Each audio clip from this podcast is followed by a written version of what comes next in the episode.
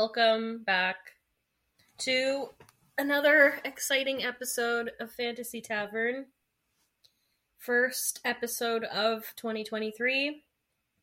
First podcasting of the new year. Welcome back. Thanks again for tuning in.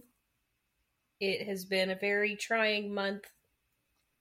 The Lord is testing me indeed on this on this day, on this month, in this era just an update on what's been going on with me.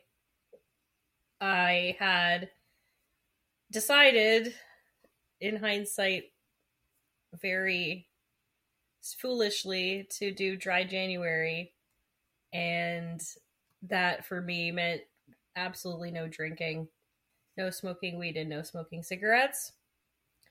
Uh, and, and I've I've already failed. I've definitely already failed.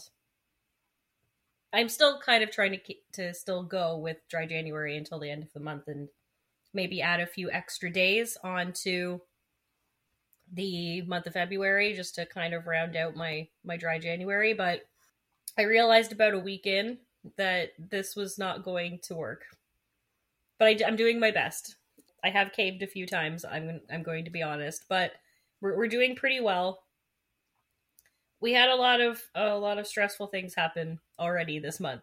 There, um, a lot of them are relating to my house situation. I had something happen at my apartment. It had a massive leak happen.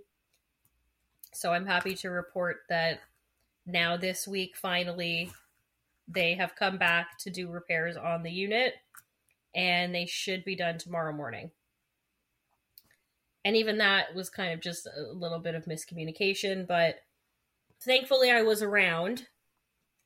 So it all worked out. That's one of the nice things about working part-time and having days free and working later in the day sometimes is that you have free time to take care of a lot of things during the day that a lot of people who work a 9 to 5 don't really have a chance to do all the time. So at least there was that well because of the whole thing with the leak situation and and how angry I got with property management at how they really didn't deal with it correctly at all. And were just the just their their attitude and their tone with the whole thing was just very very frustrating. And as a tenant somebody who's having to do everything that the both the property management and my landlord should have been taking care of just really didn't sit right with me I'm trying to decide whether or not I want to move. And it's really tough right now because everything is so much more expensive than it should be. And I'm trying to decide whether I want to move somewhere smaller that's going to be cheaper or if I should just try and make it work here because the deal that I'm getting, even though the, my rent went up compared to everywhere else that's the same kind of setup, and in the area that I'm in and things like that, I'm actually still getting a really good deal and I should just stay where I'm at and not give it up. So, yeah, that's I'm kind of torn now between those two things. And and staying here isn't really going to work until uh, I figure out the money situation. So I'm hoping that the money situation is okay again for now and that we're going to make everything work. It's actually this really cute little bakery down the street from my house, which is good because I can walk to work. I don't think I've ever mentioned them on the podcast before. Avero Bakery. They are amazing. If you've ever been to a Portuguese bakery, you'll know what I mean. Just the the type of pastries and just the quality is so amazing. And it's a very small bakery, but they have a lot in a tiny space. They've got all your bread, loaves, rolls, different kinds of bagels and pies and cakes and pastries. They have a deli counter, they have sandwiches, they have coffee, they have a little freezer area where you can take things home, and they also have a small assortment of pantry stuff that you can take home, Portuguese grocery shop sort of setup. It is somewhere I've been going myself as a customer for a while now. And I just happened to see on their door that they were hiring. And this was, it's funny because it was after I was just talking about how I would love to work at a bakery again. It's been one of my dream jobs for I think my entire life. I love bread, but I'm not the greatest at making it. I I love bread, baked goods, and if I could just have that be my job, that would be amazing. So I'm really happy that I, I'm going to get the chance finally to work in a bakery and kind of get hopefully some more experience in how everything gets made. I'm starting out in the front on the counter for now. Usually the way it goes apparently is is you work there for a little while and then they'll start cross training you on some other things. I start this afternoon. I'm very excited. The most excited about being able to take home free and discounted treats at the end of the day and have espresso and coffee and stuff. So that is that's an, a positive thing that's happened. So it'll be stressful in terms of having to work more, of course, but I, I'm getting really good vibes from the place. I feel like they're very they're already they know how much I really want to work there and how how long I've been going there. And they said, you know, when you came in, we felt like it was a really good fit. So that's always good to hear. So I'm really looking forward to that. And Aviro Bakery has brought us today's treat for the Tavern Munchies. I don't know if this has a specific name. It's a bread roll, it's like a bun, and then they stuffed it with different cured meats and like cheese. And then you can just heat it up in the oven and have it with your choice of sauces or whatever. I have chosen today for some truffle mustard. And the truffle mustard is from Salt and Mustard, which is a small business. I saw their product at the holiday market that just happened in Burlington and picked up a few things for Christmas gifts for people, holiday gifts. So I obviously had to keep something for myself because it was so good.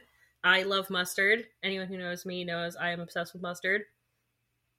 So the truffle mustard is chef's kiss. Fantastic. And I'm going to just take a little bite of my food right now before we get started because I might not get another chance. Mm.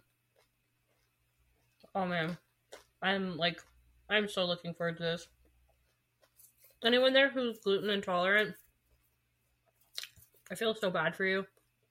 This this particular one, they stuffed it pretty close in the middle because it's like all bun to start the first few bites. Mm. Hmm. It kind of tastes like bacon. So it would be really nice for breakfast, which is what I'm doing right now. And then, of course, this is usually the part of the podcast where I talk about the drinks. Since we're doing dry January, we're going to opt for some alcohol free treats. So the first one, if anybody's been to Dollarama recently, they actually have a couple really nice alcohol free beverages there. One that I didn't bring into this episode is called Vine, and it's a hop infused sparkling water, which comes in a few different flavors. So they have that. I'm not as big of a fan of the vine, but as far as sparkling waters go, it's it's not bad. For a dollar store sparkling water, I was quite impressed. I'm not sure how many you'd have to drink to get the effect of the hops. It's supposed to have kind of a relaxing effect without the alcohol. So that is one that I would recommend. And then the other one we're having here is it's a dollar store kombucha in a can. This brand is called Remedy. This is a sugar free kombucha, five calories, and it's strawberry lemonade flavoring. Excuse me. Raw, vegan, and unpasteurized. So, for those of you who are into the kombucha life, apparently the dollar store has kombucha now. So, we're going to try that. That is actually very nice. With kombucha, it's not really my favorite. It tends to smell and taste like feet. So, I'm not a huge fan of it. I feel like if you're going to drink something that smells and tastes like feet, it should get you drunk. However, I once in a while will try a kombucha just to, to see how it how it do, how it be, and I am very impressed by these. So if you're at Dollarama, you should grab some Vine and grab some Remedy. Those are two really nice ones that I've been drinking this month instead of alcohol. And as I said, I, I have caved a few times. I have had a couple beers. I'm not going to lie. But surprisingly, I have hardened my resolve and I stayed away. If you're looking for something to keep you away from your booze, if you're doing a dry month or week or year or whatever you're doing, may I suggest kombucha and the hop infused waters from Dollarama. Budget friendly, liver friendly. And then we've got one more drink to show you, which is part of my alcohol free roster of beverages, other than tea, obviously. I did get a really nice, uh, decorative, fancy tea set for Christmas, which had a bunch of loose leaf chai inspired tea in it, and some were herbal teas too. So, tea is definitely one that I would suggest. But if for those of you who don't like tea or you're trying to avoid caffeine, the sparkling waters are always good. Kombucha is good, and I also opt for a coconut water. This is also really nice to make smoothies with. If you're not a fan of just drinking straight up the coconut water, you can throw it in other drinks and it will add just like a nice flavor and the extra hydration. And it's got the pulp in it too, so you get the nice little pulpy pieces. They do sell it without pulp, I'm pretty sure. I do like my pulp though. If you're looking for uh, a nice post workout drink as well, like something that to have around the time that you're going to be doing a lot of increased physical exertion. Coconut water is the goat. So it's a nice little like drink to have during the dry January. It's not for everybody, but I like it. Mm. And honestly, this one, I don't know, maybe I didn't shake it enough. I'm not getting any pulp. So maybe they were just light on the pulp with this one. Mm, it tastes good. And Rooster brand is usually pretty cheap. Um, this is a brand that I didn't know this until you look at the fine print. It says product of Thailand, which I'm assuming is, is just the coconuts, perhaps, but it, this is actually Rooster brand is part of Loblaws. It's not like an independent Asian brand or anything. I thought it was for a while, but it's actually like an Asian inspired and marketed brand that's within Loblaws, No Name, President's Choice, all of those like brand names under the the Loblaws name. Don't be fooled. If you think you're giving your money to like an independent Asian company or like some random company, it's it's actually you're just giving it to to President's Choice to Galen Weston. So just to let you know, but it's it's still good. Like it's it's the the coconut water still slaps, and for this price, I, I can't you can't go wrong in the spirit of both the apocalypse episode and it just being a shitty month and me not wanting to leave my bed, I have decided to have this month's episode in my bed nook area. The fantasy nook is kind of out there in the rest of my room. That's my that's my washroom. And this area here is where I used to have my desk when I worked from home. My short lived dream of working from home. I then moved the desk to the living room, and that way I got more room for fantasy tavern nook stuff over there and for my bed to be closer to somewhere with a light source so that I don't wake up with the big sad every single day that also came with the trade off of there it being a lot colder near my bed when I wake up in the morning. So there's that. But I'm getting the vitamin D that I so desperately need, and that is very important to me right now. I also felt that having it kind of in this nook right now for this particular episode would add to the apocalyptic feel of the episode because I wanted to kind of make it seem like I, I felt like that would kind of make it seem like I was in a bunker underground kind of hiding out from from whatever's happening in the world. And if you if you look outside right now, there's a very nice snowfall taking place. Oh, it's not going to be very nice when I have to go walk to work later, but it's a very lovely snowfall going on. It's giving nuclear fallout. So, um, let's just um, let's just hunker down, hunker in the bunker. Oh, Phobos is here too. Actually, I'll show you guys. He is doing the big stretch. Oh, what's he doing there, buddy? He's snoozing with mummy. He's doing a protect the end of the bed there. So Phobos is also here to join us for this apocalypse episode. I think that this is a good. I, I I'm glad that I waited for this episode as well because there's a couple good things that just came out recently that are feeding into the whole apocalypse um, sort of aesthetic and craze that I I would really like to speak to. So this is a great chance to go over some of the key pop culture moments where the apocalypse was referenced and talk about first we're going to start off with video games because I feel like video games has a lot to offer. And I always miss talking about the video game aspect of things every time I do an episode. So I'd really like to get into that. And especially because The Last of Us just came out. So that's a really important show and video game that I want to talk about just off the bat.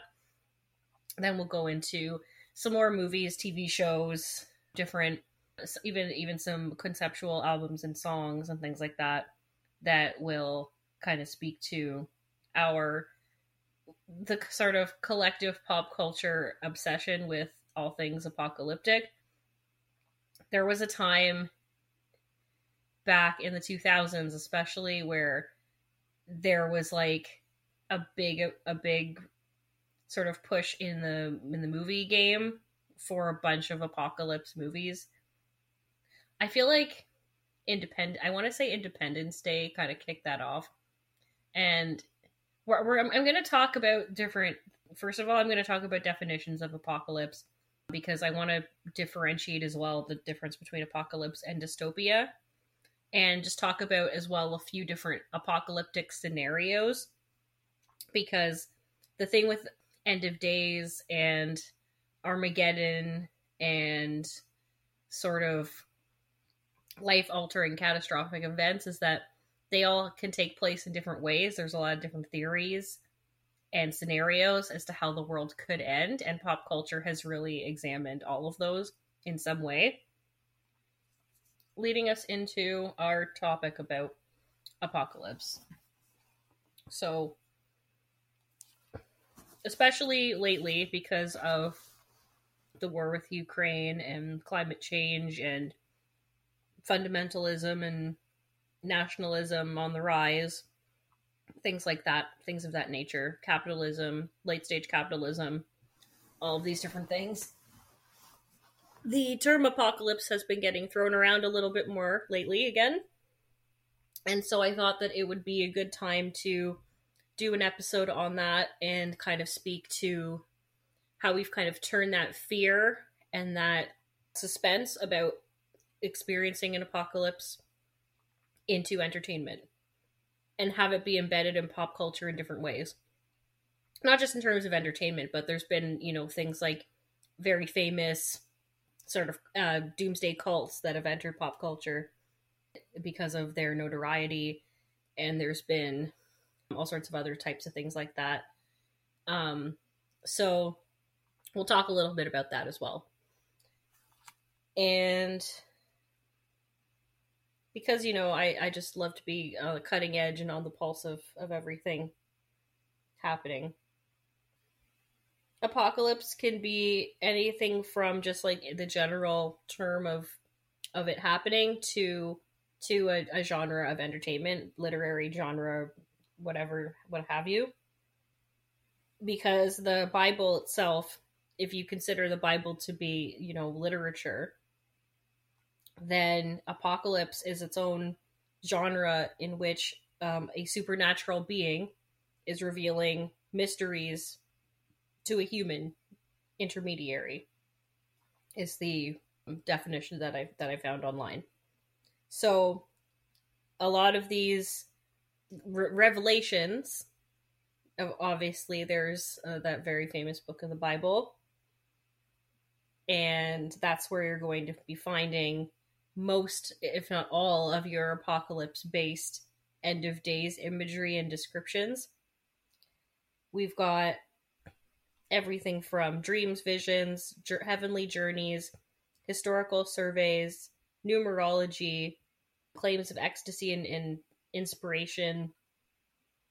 And so, going through the Bible and different spiritual and religious texts, you find explanations of the apocalypse taking place. So, that's kind of where a lot of people get their first sort of taste of what's to come in the end of days and apocalypse also it's in in its etymology some people could refer to apocalypse meaning catastrophe.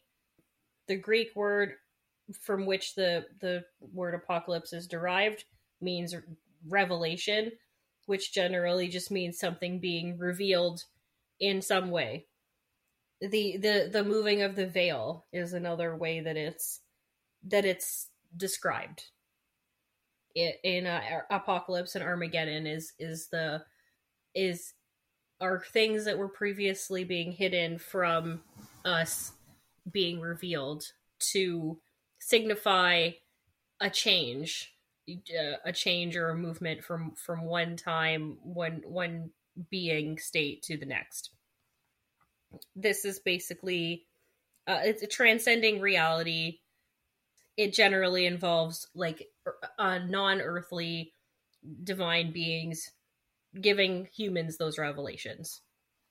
And so yeah we see this not only in christianity but judaism zoroastrianism islam all different religions generally have and hinduism talks about this and, and buddhism somewhat as a form of apocalypse. But it, generally in these religious texts they're they're coming to people in terms of visions in the form of dreams or like some sort of angel or spiritual guide or deity will or will come down and give people this information. So if you go through revelations in the bible you'll have a pretty vivid description of what that end of days is going to look like. If you consider biblical pop the bible and its contents as part of pop culture and, and we can definitely argue that there's been much reference made to those sorts of things from the bible in pop culture apocalypse is kind of describing either the the precursor to the major earth changing or earth ending event or being kind of in the middle of it. It's very different from what we also described when we're talking about apocalypse when we also refer it to it with dis- in hand with dystopian. So dystopian is also both its own um, media genre as well as describing basically the opposite of a utopia. So when we talk about the apocalypse, meaning the unveiling or the revelation, and then the dystopia is kind of the effect of that unveiling or revelation, which generally is leads to a negative, a, a, a brand new and often very negative way that society then has to um, interact with each other and has to operate. Because the previous structures technology for example uh, infrastructure natural resources and access to basic needs all of those things no longer exist either at all or just in a very reduced way or limited way so society then becomes kind of even worse than it was previously. So dystopian. So first of all, I guess the concept of utopia. Um, let me just double check. Yeah, utopia versus dystopia. So kind of like the good place versus the bad place. If you have watched that show, a utopia would be like a perfect world where there's no societal issues. So no war, no poverty, no no inequality, no disease. Yes, to Sir Thomas More, that was his name.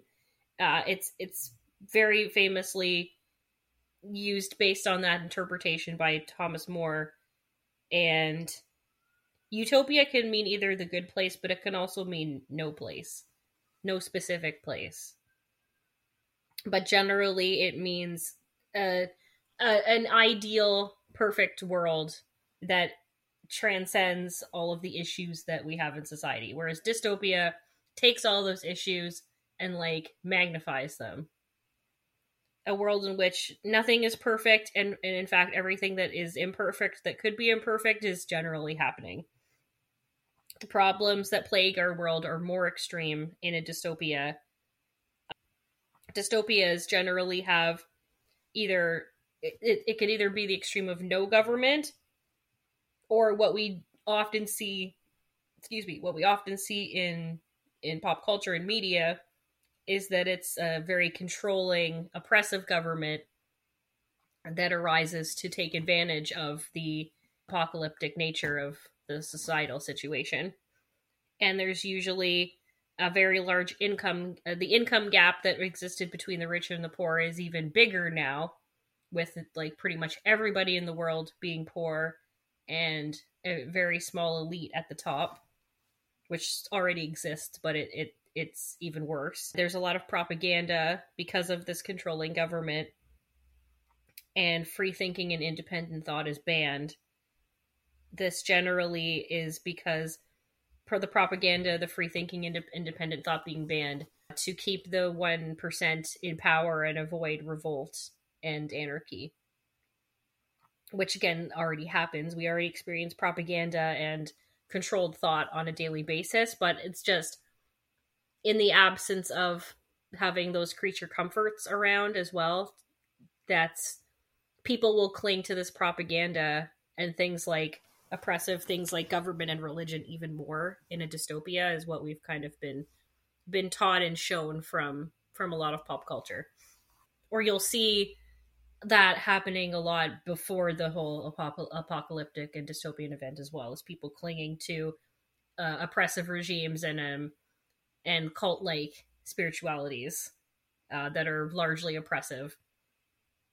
So when we talk about utopia versus dystopia the just to make the distinction so we're talking about apocalypse generally is the the the lead up or the or the big event itself, and then the dystopia is everything that happens after. So if you thought if you think about it in terms of like COVID, so the pandemic, so the pre the leading up to and the pandemic lockdown and all that stuff taking place would be like the apocalypse happening. And then everything after that, so all of the rules and regulations and everybody's reactions to everything after the fact would be the dystopia. So if you want to argue that we like we may you you could argue that we've experienced an apocalypse and a dis, are living in a dystopia right now. Post well, I guess not really even post COVID because COVID's still a very real and a major problem. Just depending on how much you want to admit that and and where you live in the world that it affects you more is is how you're going to kind of rationalize that in your head. But it could very much be argued that we're living in it through an apocalypse and a dystopia situation right now. So, just to give you an example of like kind of how to distinguish between the two, we're now going to go into some different scenarios of what could happen to cause an apocalypse and uh, and or lead to a dystopian society and we're going to look at just some of the more popular ones that you're going to see. And uh, let me just get my list up here. And so in terms of video games, um, you'll see both as well. You'll you'll generally see a lot of action take place with uh, apocalyptic events, kind of in like the first half or the first third of a game. And then once everything kind of settles down, then you've got like all your questing and stuff that happens within like the dystopia. So then towards the end of the game, there'll be like a kind of resurgence of the thing that caused the apocalypse, and then you'll have to like save the day or like work together to save the day. And that's kind of how it's that's generally how I guess it's treated in in most most media actually. So let's let's see apocalypse scenarios. So of course the most most popular one that we see in pop culture. Well, of course I just mentioned the first one, pandemic. We've got a combination in The Last of Us, a combination pandemic and zombie apocalypse. So we've got the the pandemic, which in uh, The Last of Us is caused by some kind of fungi that manages to develop to a point where it can get into human brains, where previously it was like you know just insects that would were affected by this phenomenon. That cordyceps will go in to the brain of a mammal and take it over and cause it to become extremely violent and dangerous. It's not a it's not a virus in this case. It's a fungi that infects people and causes them to turn into zombies. So we've got basically a combination of an infectious sort of not a, not a disease, an infectious spore, I guess you could say, mixed with then the resulting zombie uh, outbreak. So it's not just that everyone's sick, it's and dying, it's that people are like turning into zombies or or contracting the the fungus, the fungi and possibly spreading it to others. So those are f- two major ones. They don't always go hand in hand. So we've got a pandemic for for some sort of reason, which is virus disease related, possibly some cor- some sort of released chemical um, I just watched this movie recently, White Noise, which is based on a book by Don DeLillo. And it talks about how an area is affected by what's called the, the air toxic airborne event. And it's because of a mixture of different gases and some sort of um, collision and explosion that results in an area having to be basically locked down because you can't breathe it in. So that would be sort of similar to a pandemic. That would be kind of like a mix between a pandemic and what's a, another option, which is nuclear holocaust. So, nuclear holocaust would result with either an explosion of chemicals or nuclear power, resulting in fallout, the destruction of property, massive deaths, and anyone who survived would likely experience some some sort of injury either from the blast or long term they wouldn't survive because of radiation poisoning slowly killing them or causing major defects and just making it very painful to live. And basically, all it would take would be one launch from a significant enough source to spark a chain of events to signify total destruction. And then we've also got things like climate change, which is like a slow and then extremely acute apocalyptic issue that we're now realizing should have been dealt with a lot earlier. So this is another one that we're kind of living through in real time right now, climate change. We're now experiencing different weather events that are very damaging. We're experiencing the a lot of endangered species and and at-risk animal species. We're experiencing the loss of polar ice caps. We're experiencing major flooding. We're experiencing storms, tsunamis. We're experiencing extremes in temperature of heat and cold. So it's very much a possibility that climate change could be what takes us out finally. It could lead to other issues like again la- like losing resources, we can't grow anything because it's too hot or too cold to sustain life. They also talk about in The Last of Us the fact that the the fungi that they're concerned about isn't exactly sustainable now in humans, but possibly if the temperature of the world were to say to go up a couple degrees and create a sustainable environment within our bodies for a fungus like that to live and take over our minds ratatouille style climate change could make that a reality. So climate changes could could lead to a lot more damaging results than we think. We also have as i mentioned with independence day alien invasion. And we don't know if aliens coming are going to be benevolent or not. It's very possible that they could come and be nice to us. It's very possible that they could show up and just want to destroy everything and just like, you know, do just a hard reset on the old solar system. And it's also very possible that they could enslave us and make us part of their second class race of indenture servants. Alien invasion. The truth is out there. I'm not ruling it out.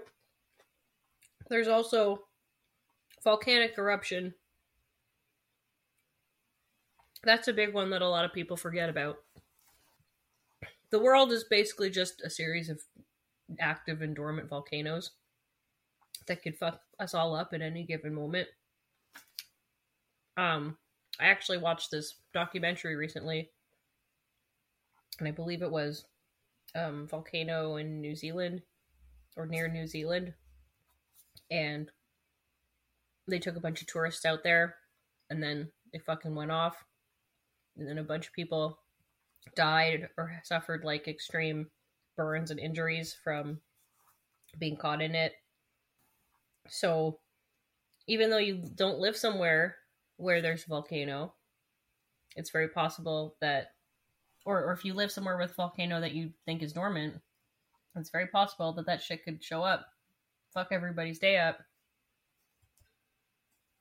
and then it could just keep happening all over the world. Like again, it could set off a chain reaction. Then what, like one volcano in one place, one time, and then it gives people a chance, you know, to to recuperate and and everyone else that doesn't live there is like, oh well, sucks to be you, I guess. Good thing I don't live near that volcano. But then what happens when it starts hap- going off in all these other different places at the same time and it doesn't stop? So that's a big issue too.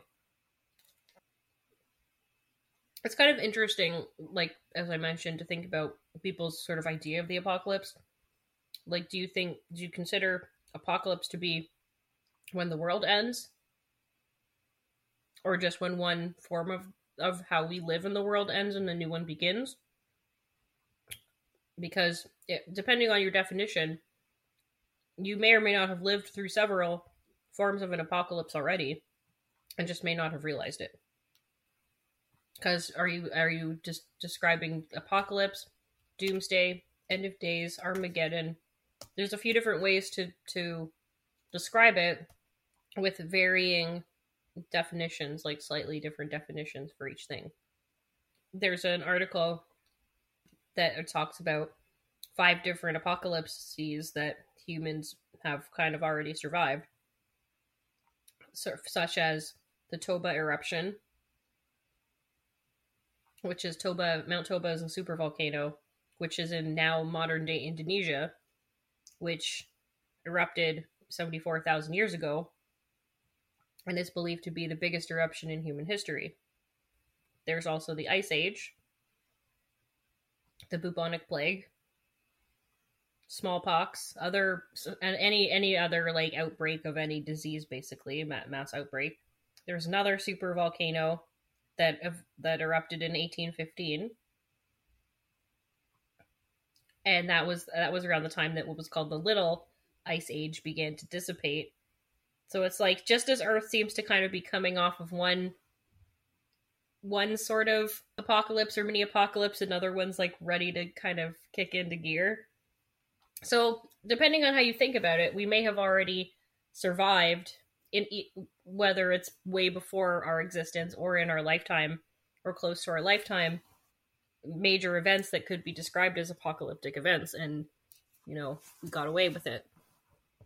So, is an apocalypse something that has to happen that means the end of the world or that nobody survives it? Or does it just mean that that near that near fatal catastrophe on a global scale? Does it just mean or fatal catastrophe on a global scale like depending on again your interpretation of it? Does it really just mean like that lifting of the veil like that that inner look into this is how much worse life could be that sort of thing and then, of course, we have war. War, war, as I mentioned earlier, that it's something that is a reality in our lives constantly. It's technically going on right now as we speak, and it's something that could very well lead to an apocalypse taking place. It's something that, depending on, again, your how you would t- pack unpack the meaning of apocalypse, the world wars could be considered an apocalypse. the the Earth has already experienced. And we could be heading to another world war, possibly. We don't know. It all it takes is just the the wrong country getting invaded and the wrong move getting made, and we're back in that. And then we all have curfews. We're all hiding in our houses. Bombs might be dropping. Things are getting rationed and I think there's a lot that overlaps here. Like there's a lot that where you can see that one apocalypse scenario goes hand in hand with another one, or like one could overlap on another on a different one. Even though there are so many different scenarios, they kind of could all interweave and exist by themselves or with other ones at any given time. There's a lot of different scenarios that could result in a true or major Armageddon scenario, as it would be called, or like a lesser Armageddon. Or Armageddon, again, it talks about this in the book of Revelations in the New Testament, which very specifically talks about what would be the military or army reaction to battles during the end times. It, it, uh, this battle, however, it, once again, because of the Bible some people take it very literally and some people see it as as a guide book that is not should not be taken exactly as it's written. This battle or army could be metaphorical. It could be just like an example. It's symbolic. And armageddon it's it's sort of symbol it's symbolic of a mountain.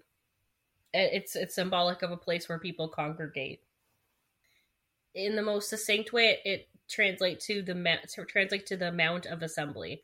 So kind of like a place where people gather, and in this case, the gathering would be to usher in the end times. And in and in this case, referencing the fact that they might people may be willing to fight over this happening. So Armageddon kind of may reference an actual army of, uh, soldiers, warriors going into battle. It could also just represent like the mob, the crowd. It could symbolize the just the the masses and generally when we see things that happen regarding apocalypse and dystopian stuff the masses when brought into a large place and then told that there is a catastrophic event happening they don't really react very well. We generally see a lot of of human beings becoming very embarrassing versions of themselves, very ruled by just their base urges and their instincts and their survival and their fight or flight and all that kicks in. So we've got people, you know, fighting each other just for like to steal from each other uh, we've got looting and rioting, people breaking into other people's homes, just general behavior that that would not be something that's typical of a normal societal structure. So that is there's various interpretations of what Armageddon could mean there. And depending on your faith, depending on your study of etymology of words and, and whatnot. So but, but those are just a few examples of of what people would define the apocalypse as and and what some different scenarios would be. Other ones it would involve a cosmic doomsday. So we've got some kind of comet or meteor uh, coming and hitting the planet or some or some kind of collision with another planet going into the sun or something like that human overpopulation, which may or may not be. We may be going to that place. So there's lots of different options here. I think I've I think I've gone over all of them, all of the major ones. The the poles, the the magnetic pole thing, that's another theory, a major one, where the magnetic poles will cause some sort of short circuit on the major on the the grid and then the grid will go down and then everyone will be forced to be off the grid and havoc will ensue because nobody knows how to live without technology anymore and the world won't be able to function and the ice cream will melt and everyone will lose their shit. So there's that's another one. And i believe the last one was robots taking over the world. That was the other one. So i think we've got all of them that we could possibly reference in terms of pop culture and I think ecological collapse would go with climate apocalypse. Yeah, I think we got them all. It's a so a doomsday scenario in terms of apocalypse. Doomsday is very much referencing the the event that was going to cause a human extinction or destruction of all or most life on Earth. That would be considered a true apocalypse or true Armageddon scenario. So the lesser ones that would not result in the full destruction is generally what we're going to have result in dystopian societies. The dystopia takes place with the lesser events. They can't really have a dystopia if there's nobody alive to dystopia uh, in in this dystopia. So, I suppose that makes sense. So now we've got, let's see here. Let's go back to video games because we're going to start with there. So, The Last of Us is the first one that I'm going to talk about. I haven't actually played it much, and so I can't really speak too much to the gameplay just from things that I've watched through. I just started watching the show on HBO starring Pedro Pascal and Bella Ramsey aka Lyanna Marmot from Game of Thrones. I call her Marmot instead of Mormont because a marmot is a very cute animal, and every time I hear that name, it reminds me of the marmot. Oh, I see. Okay, so The Last of Us available for PlayStation, released in 2013, and Players control Joel, a smuggler tasked with escorting a teenage girl, Ellie, across a post apocalyptic United States.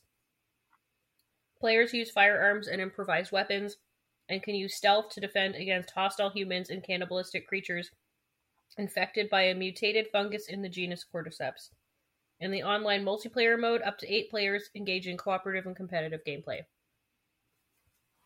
This was Naughty Dog and they had a fairly popular game Uncharted that was released before The Last of Us, and that's basically when the second game came out is when The Last of Us started getting developed back in 2009. They wanted to have a very developed relationship between the two main characters. And this game utilized a lot of um, very developed voice acting and motion capture to achieve that in the story. And there was a very well developed musical score as well. Once it was released, it had a lot of critical acclaim, not only for the gameplay, but again, the all the other things I mentioned, the sound design, the score, the characterization, the visuals, and the depiction of female characters was very positively criticized in this case as well. It won a lot of awards. It's it's been cited as one of the greatest video games, modern video games ever made. So after that, there were a bunch of different parts that came out after that. There was like different DLC that came out. A comic book came out, a gra- graphic novel, I guess you could say.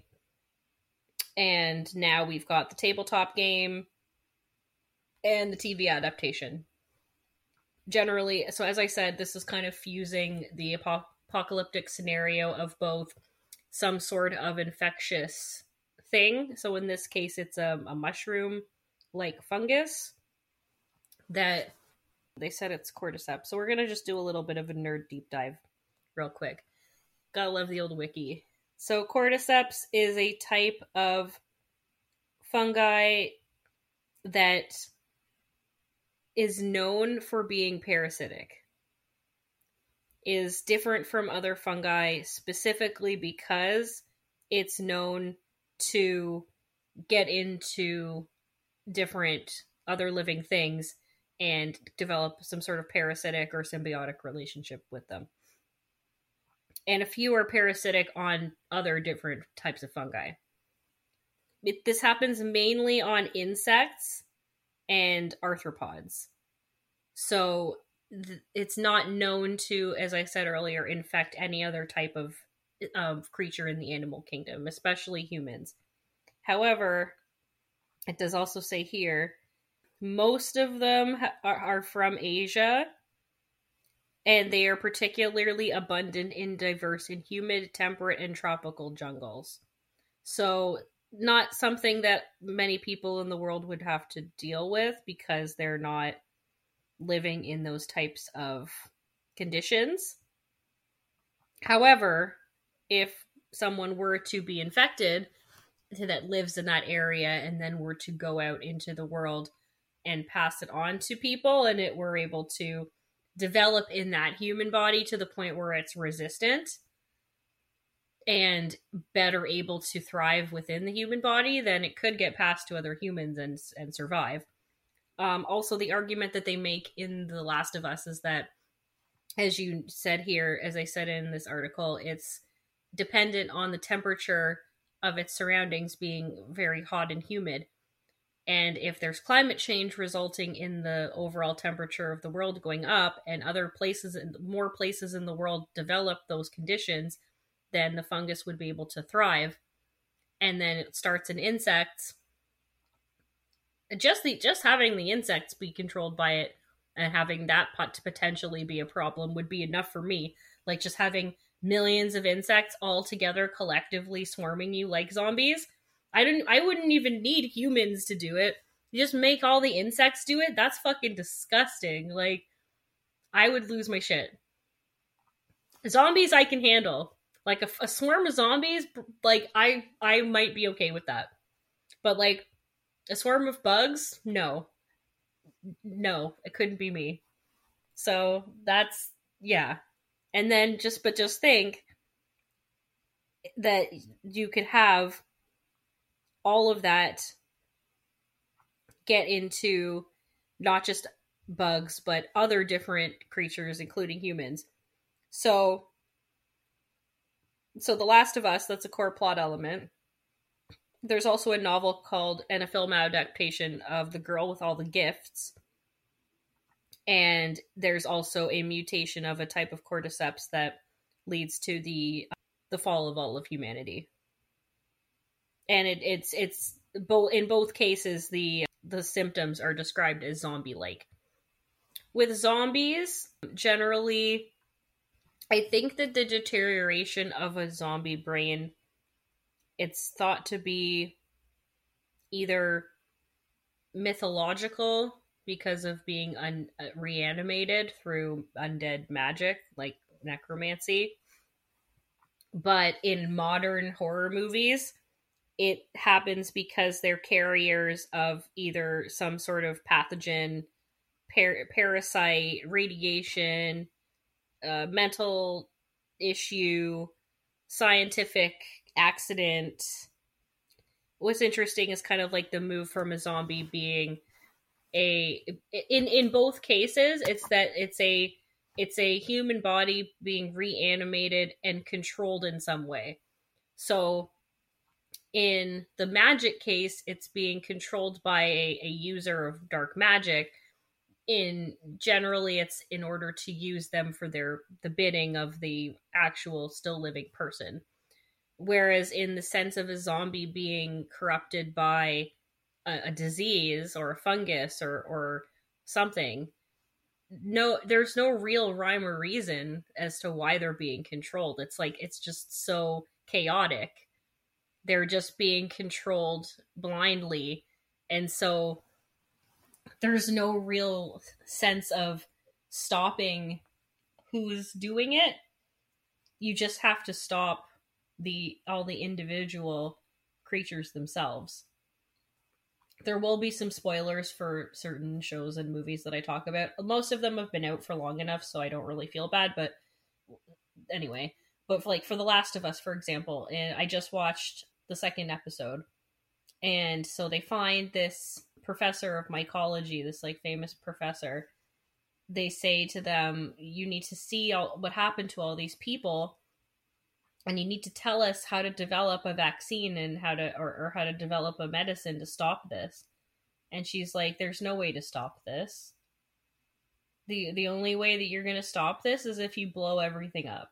Is if you set everything on fire and kill everyone and everything, and maybe, just maybe, you'll kill whatever started this. That's how and that's how invasive it was and how unable to be stopped it was like to the point where it scared this person so much and they were just like there's there's really no way to to to get this taken care of altogether now. There's too much of it out there now. Too many have been infected. The only way that you're going to make sure that no one else gets infected is to make sure that no one else get comes in contact with an already infected zombie. And really the only way to do that is is to kill everything.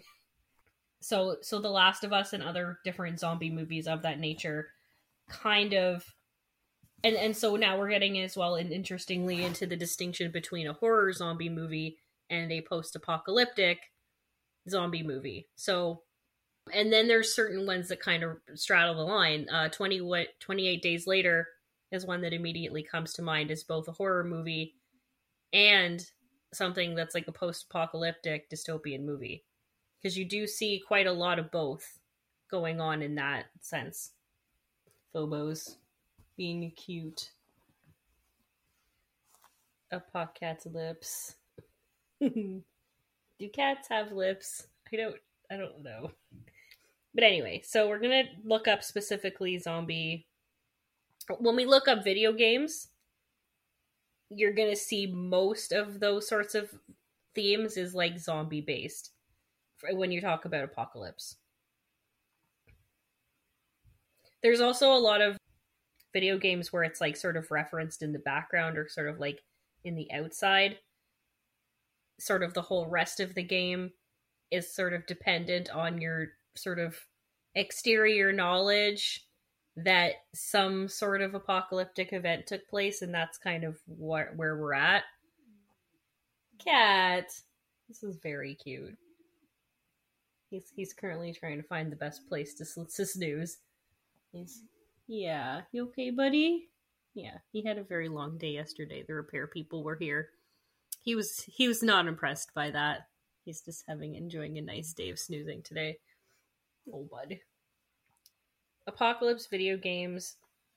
Um, another very famous one that I'll talk about is Fallout.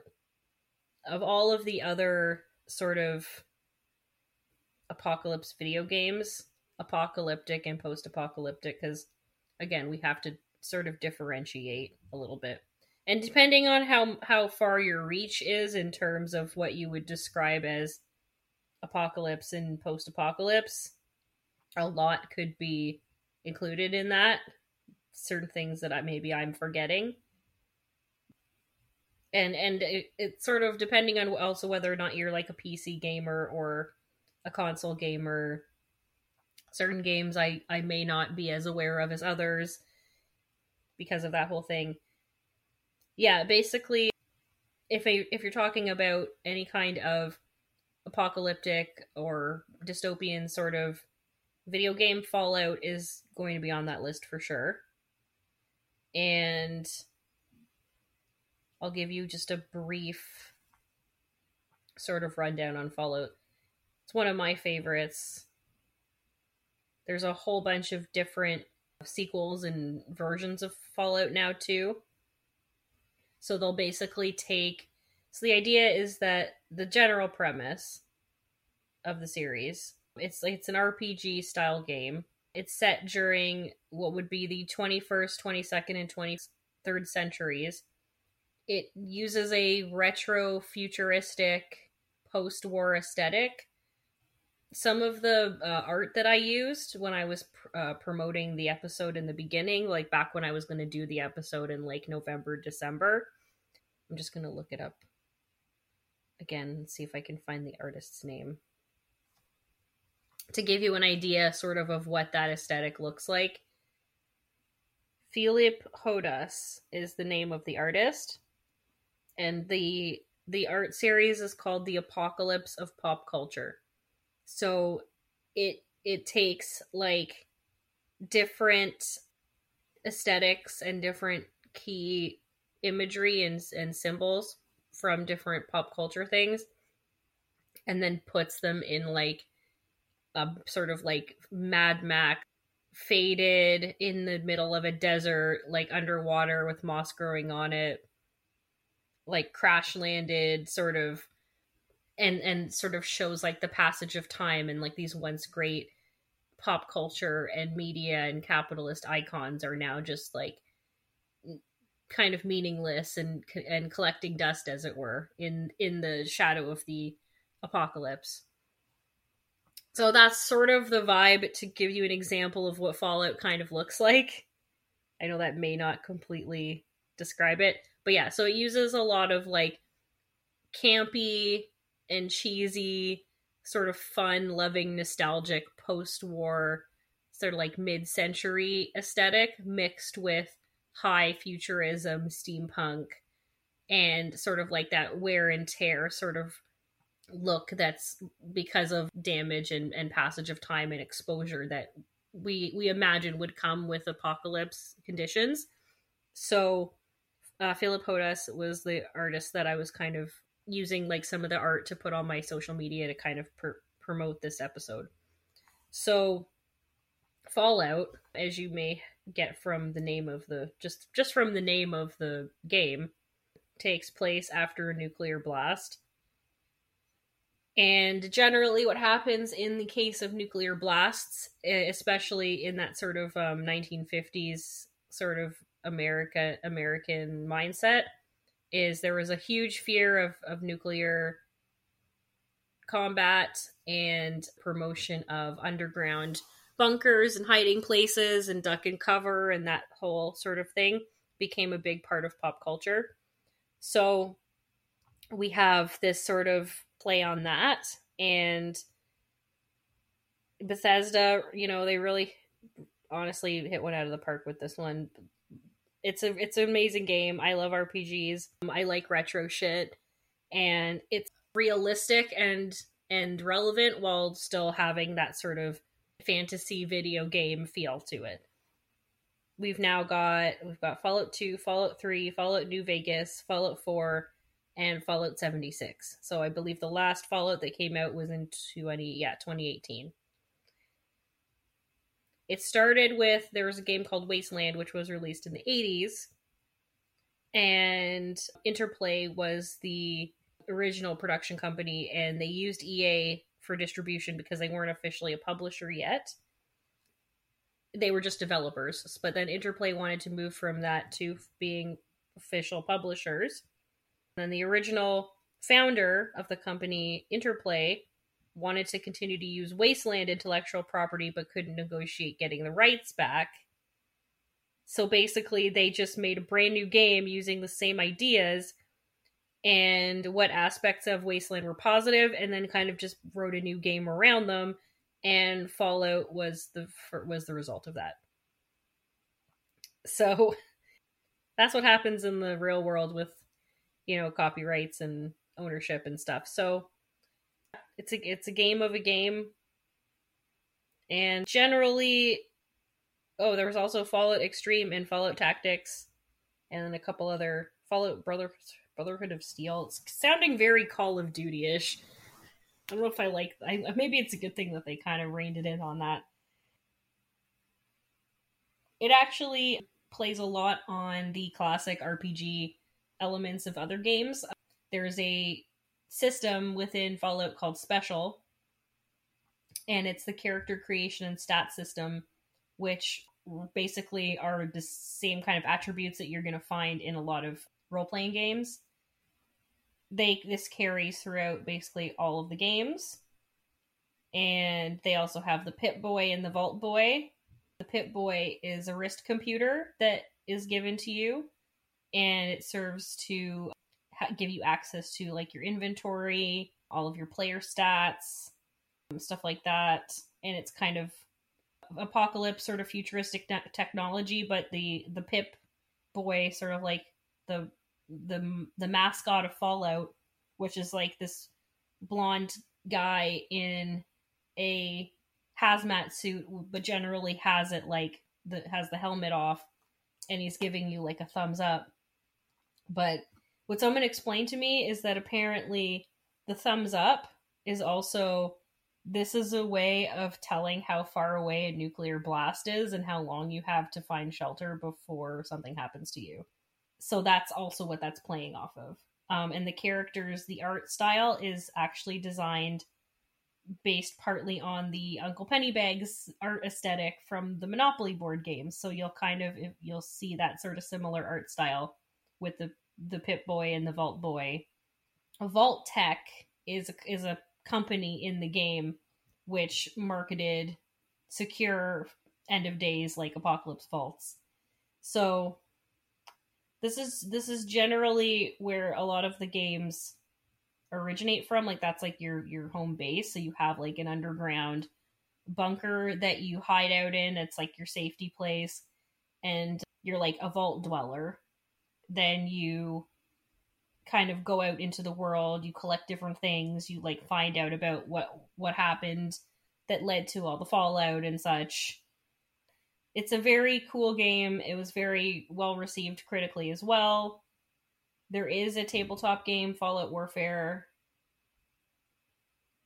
And there was supposed to be a television series coming. I see that was back in 2020. In 2022, they started uh, to move forward and to directing the pilot episode, so we might be seeing a Fallout show very soon, apparently through Amazon. But yeah, it sounds like by the time Fallout 76 came out, it was kind of just a clusterfuck, and uh, people were kind of over it. So maybe with the new TV show coming out, and maybe they'll have another another game drop or something, that maybe it'll it'll come back. It'll it'll it, it fell off for a little bit now, but maybe it'll it'll see a little resurgence. But anyway, that's kind of the backstory of Fallout, another very famous apocalypse based video game. Might possibly give people some some help on how to survive in those scenarios. I don't really know, but there's just a whole list on Google actually that they just like give a to just give a whole list here. Most of them. So the Wasteland games are on here, as I mentioned. There was actually a Stalker video game that they came out with, which I'm going to talk about in a second. Oh, Left 4 Dead, Gears of War, State of Decay, those are some other ones that I can think of. And then there's a couple that are based on movies. So Mad Max, and as I mentioned, Stalker. I guess that's a good segue into the movie and TV part of it. Oh, yeah, sorry, Bioshock. That was the other one. I was thinking there was one I was forgetting Bioshock. So actually, Bioshock's a pretty good one. It, it actually plays on a lot of the similar elements of Fallout, uh, I'll be honest with you. It's more of a first person shooter than an RPG I will say that. So if you're into uh, more of shooter games, then Bioshock you'll probably like it. But it also plays on a lot of the retro futuristic aesthetic that Fallout has.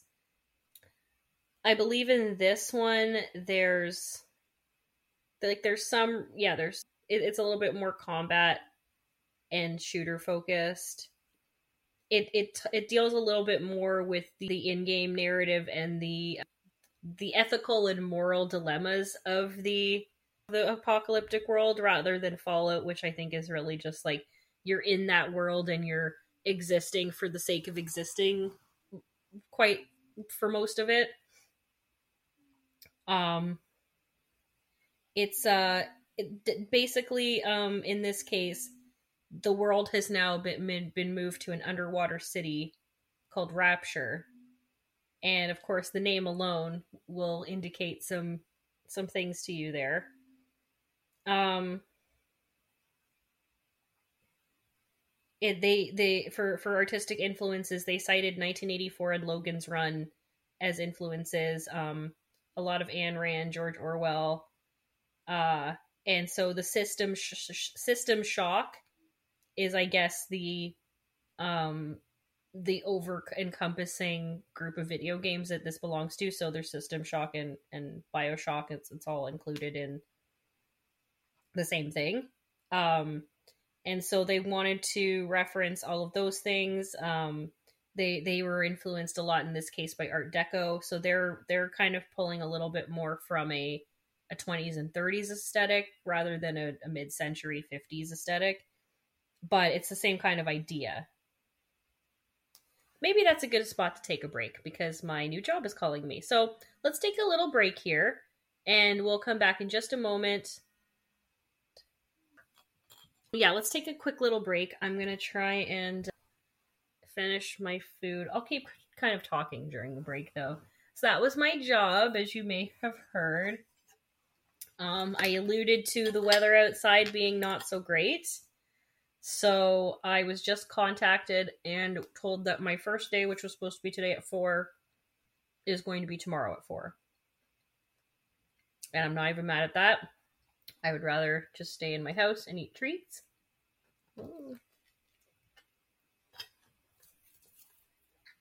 Mm, I kind of wish I had planned for more treats before I knew I wasn't going to be leaving the house again. But I can probably figure out dinner or something later. Mm, and I can pet the tato.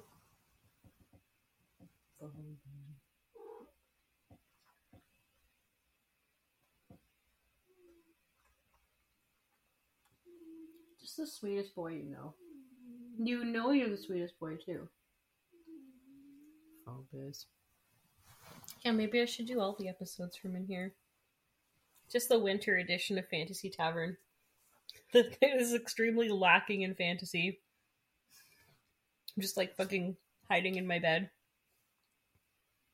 It's not giving the fantasy that it should be giving. It's giving on it's giving on my last rations. It's usually it's giving air raid siren. yeah, I don't know. I told them that I just live right down the street and I could come in anyway, but they're that concerned about the weather that they told me not to bother coming in. Also, apparently they're down a person, so any training that was supposed to happen because there was coverage to allow for proper training wasn't going to happen. And you know what? I really appreciate them telling me that. I really do. I I really don't like when training needs to happen and someone gets pulled off the floor because they have to train and then everyone else has to deal with the extra work. I really don't like that because again, we're not getting paid extra money for that. So if you want to train people, it, ideally, and I know that understaffing is a big issue nowadays, so it's difficult, but like you really should try and make sure you have coverage so that you, as a manager, can focus on properly training staff and have proper observation take place and proper sh- job shadowing take place and not put that on your employees who are getting paid significantly less than you to do your job for you. So, you know what? As much as I was looking forward to going in today, I keep looking outside and deciding against that. So I'm kind of glad that they called me not only hours early so that I could decide what to do. I feel like I should be productive and be making money in some way today because I was planning on doing that and if I'm not then that that goes against the budget. But maybe I should just take this day and post some more clothes online and make the money that way and just not be out in public. Maybe this is just a sign to stay at home. It's only been like an hour and a half. And um I think that maybe another hour and a half hour and a half or so. This should be a, a nice solid little little episode. I feel like I've talked about very few things, very small amount of things in a very large amount of time. Okay. Let's take a little sip of the bev. And we'll get back to this episode. It's the snow apocalypse.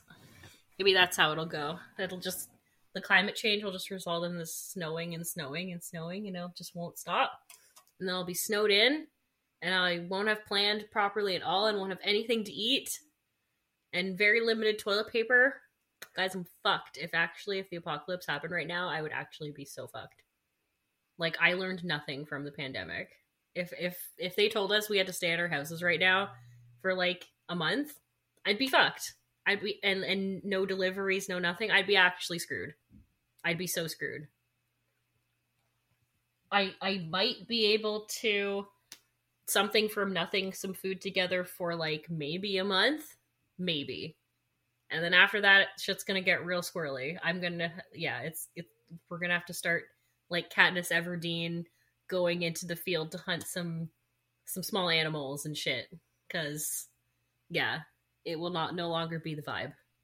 And not just that, this poor guy, I need to get more food for him. He's to run out of food. This is really a, a very good reminder to all of you to prepare your to stockpile some food for yourself for like at least a month. And create a, a bag that you have in case of emergencies So, A, you know where all your first aid and emergency stuff is. It's all in one place. But also, if you have to leave very quickly, you have stuff in there that you can use to survive. You can carry with you. So, I'm in the process of developing um, a bug out backpack, as they're called. So it's got some some survival camping stuff outdoor stuff in it. And just like looking up through the internet, trying to figure out the best things to have in there, and also things that are going to weigh the least and take up the least amount of space. Because I want to still be able to have room for all of my stuff, and then possibly fit Phobos in there. I've I've thought this through. I I have thought this through. Weirdly enough, uh, as somebody with extremely high anxiety and uh, worst case scenarios play out in my head on a pretty much daily basis. So I have for sure considered what to do in the event of an apocalypse. I'm not saying that I am at all really prepared for it, but it, it's it's been a consideration. Um, so little by little, I have started to prepare for this. Yeah. So on top of having the the the supplies, then my only other concern would really be to how to kind of turn this into a stronghold to prevent people from getting in. People or things. Because if I'm trapped in here, there's really not much place I can go. And the only other place I could hide would be the underground parking in the storage locker room indefinitely. and then you would obviously need some kind of supplies to, to hide down there. And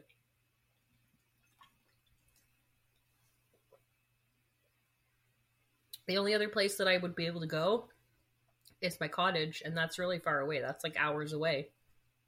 So who knows if I would make it there.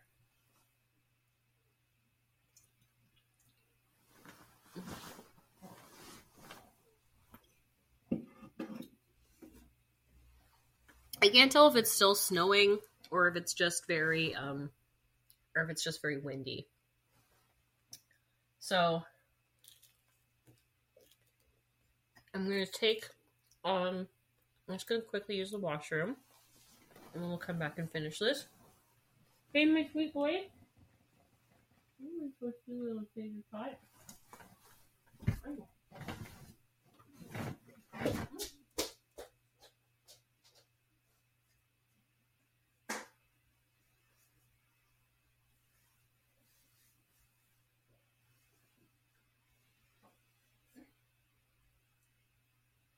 Hey, sweet boy. You're nice. Oh, it's a creature in the bed. Look at this creature. My boy, what are you doing? Hey, that's mine. You stay away from there. Hey. Almost. That's my bread. No. okay. All right, we're back. Mm. Mm-mm-mm.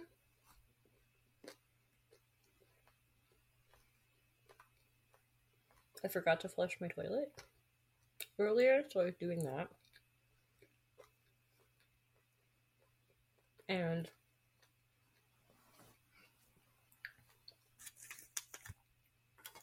I'm just in awe of how delicious that bun was. It was actually extremely tasty. Okay, so where did we leave off? Stalker, I believe. So now we're just going to go through some of the most iconic apocalypse pop culture media sort of references.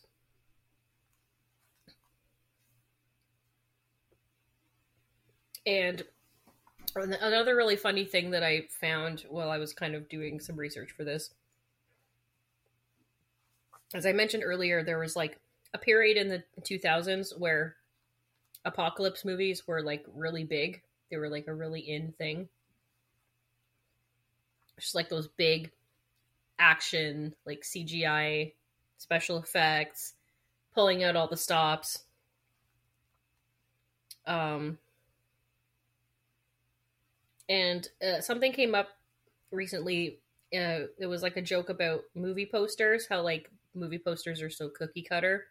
Like they'll use the same kind of idea as for a movie poster for certain genres of film. I want to say it was like movie poster cliches or movie poster tropes or something like that. So, yeah, so I found the thing here. One second. Let me just find it. So, like, for example, um, if they're doing like um big heads over tiny people on a beach, then you know it's either going to be like cheesy involving someone's death or possibly a World War II movie about Normandy. You're never really sure. But like a depressing, like dramatic one. Not not a rom com, like a like a romance drama.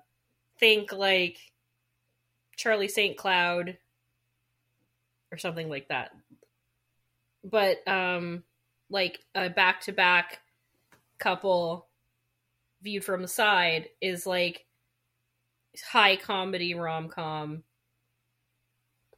Sometimes it can be like a buddy cop or like a partner movie, but it's generally like some kind of um like hijinks and like high comedy rom com type of scenario. A, a woman's legs and heels, bare legs and heels, standing apart like in an A. That's usually some kind of teen sex romp. Um, so like there's different tropes in in movie posters where you're gonna like it's gonna correspond to the genre of movie. And we saw this a lot with um apocalypse movies. So um that was one of the genres that they included, which was kind of funny. So um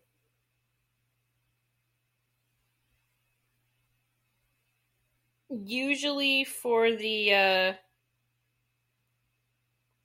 for the apocalypse movies it was the running in the street at an angle til- tilted and tinted blue.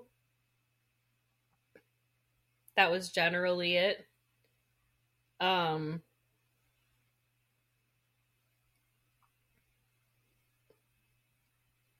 so that's kind of like so so for everything that's got a cliche apocalypse movies are no exception is kind of what they're trying to say. Um,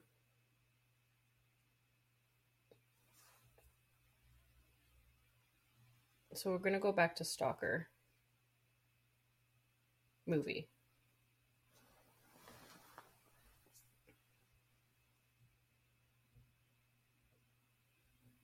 So Stalker came out in 1979, directed by Andrei Tarkovsky it's a it's it's listed as a science fiction art film.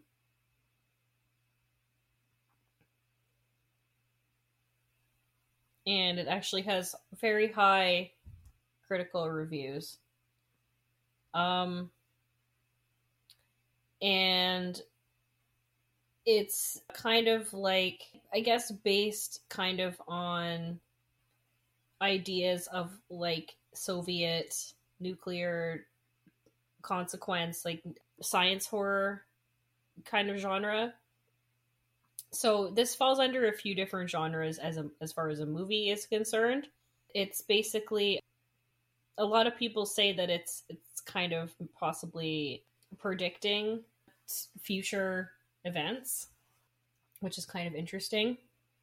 A lot of people because of where it's set wonder if it has anything to do with Chernobyl, but the movie was released years before Chernobyl actually happened. So what's interesting is that again, it's it's like a lot, a lot of media, a lot of literary fiction possibly predicting future events based on things that are already happening. So is it really like a an eerie futuristic prediction made by somebody who's clairvoyant or are they just that intuitive and that are paying that much attention to how the world's going now that they can pretty much and, and based on probably a lot of research from other social scientists and things like that and and philosophers that they could probably figure out that this is a very plausible way that the world could go that's kind of interesting. So this came out before Chernobyl. It lists off a, a bunch of different things that could be alluded to, you know, as, some foreshadowing, which is kind of very eerie. But anyway, it's supposed to be in an unnamed country at an unspecified time. And there is some kind of po- apocalyptic event happens, and now everyone's left in a wasteland known as the Zone within this zone, there's a place called the Room, which may or may not actually exist. And this is the end goal for three characters in the movie Stalker. And so it, it mixes sort of real world possibilities about an apocalypse with a mythological fantasy sort of element. And so I guess the idea is that a lot of interpretation of it, and my interpretation of it is that it's it's uh, it's three people with sort of an idea of how the world used to be, searching for some semblance of that in a world where none of that exists anymore. and just like the room represents like anything in a post-apocalyptic world that would give somebody hope to keep going that isn't really ultimately real so that's my interpretation of it and so this apparently this room if they enter it then they're going to have like all of their wildest dreams come true if they find this room it's loosely based on a novel called Roadside Picnic, which was written in the early 70s, also Russian. And it's a novel by Arkady and Boris Strugatsky. Once again, there's a big focus on philosophical and theological themes in this movie. It was initially filmed over a year on film stock, later discovered to be unusable and had to be entirely reshot almost with a new cinematographer. And so the stalker refers to the guide, seen as the protagonist in this movie. This guide is not necessarily legal. It's not, people really aren't supposed to be in this zone. People are led through there specifically kind of to seek out this room. But the, the zone now is a place where normal laws of physics don't apply, possible extraterrestrial activity, and mutations exist and the area with that the zone is in is is like sealed off by the government. It's surrounded by all sorts of traps and and obstacles. So this trip into the zone by this guide it's it's not like government allowed or whatever or allowed by whatever town they're from. Like this is very much an illegal mission to this room. They all have their reasons for going in there. So the idea, I guess, is that somehow within this apocalypse happening, this room was discovered and it's been it that's why it's sealed off by the government. I guess the government only wants to use it and and prevent its use from other people. But then one of the people that is brought on this on this journey with the guide it's it's revealed that they their intention is to blow up the room because they they don't see how it can exist if evil people can use it.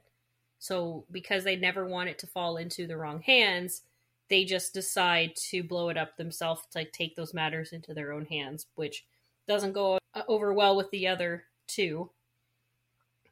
No one in the whole world is able to know their true desires and therefore it would be impossible to use the room for selfish reasons is the opinion of the writer character.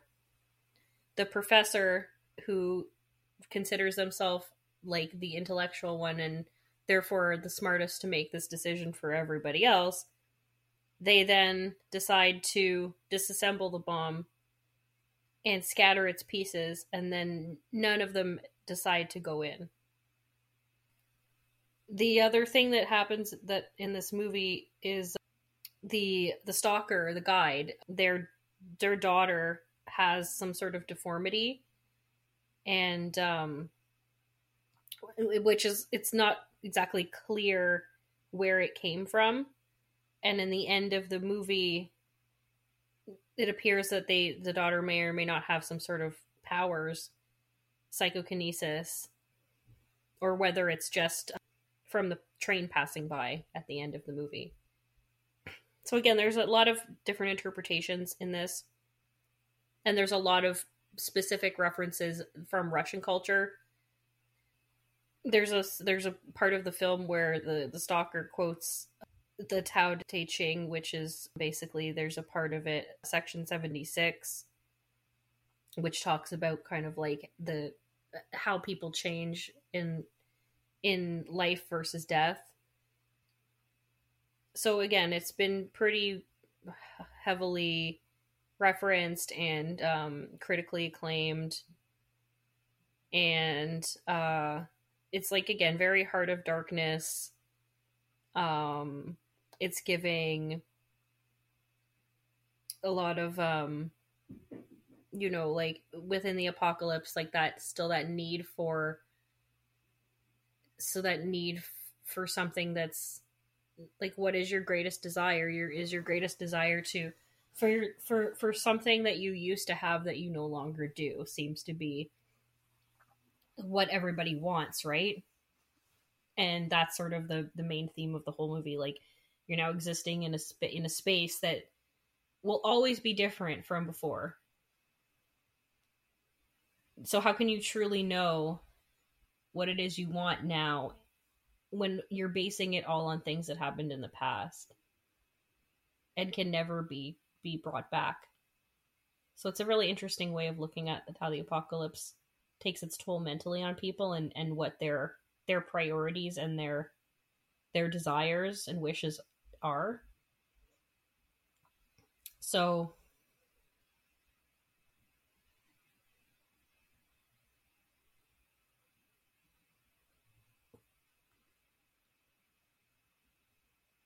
Um, so yeah, there's a there's another reference to another character named Porcupine, um, who came to the room previously. This was a previous stalker, um,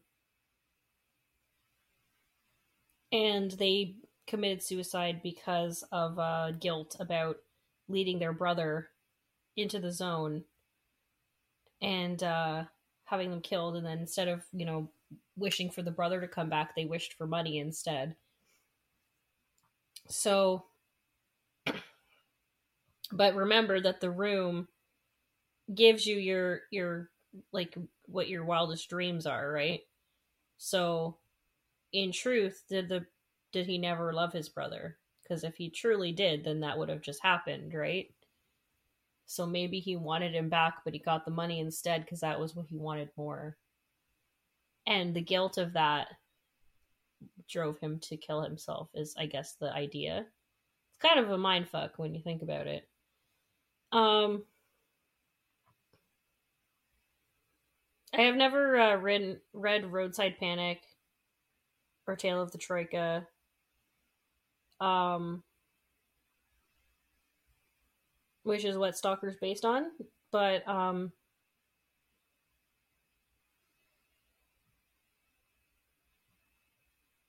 yeah, it's a little bit more um it's a little bit more generic in terms of the the plot of the novel apparently. It's it's kind of more of like there are now six zones on Earth. They kind of explain that a little bit more. Um something happened with aliens and the stalkers are the guides that will go into the zones or lead people into the zones and it's mainly an artifact stealing venture. So like illegal illegal um Tomb Raider sort of vibe. And so they go in and they find like different extraterrestrial or like pre apocalypse artifacts, if you will. And they bring them back for profit and, and such or for collecting. Um, and in the book, it's the, the wish the wish granting room is called the Golden Sphere and so uh again a lot of um and they again the play on words they kind of they reference what's called the meat grinder which um is a play on words of uh um what does it say here?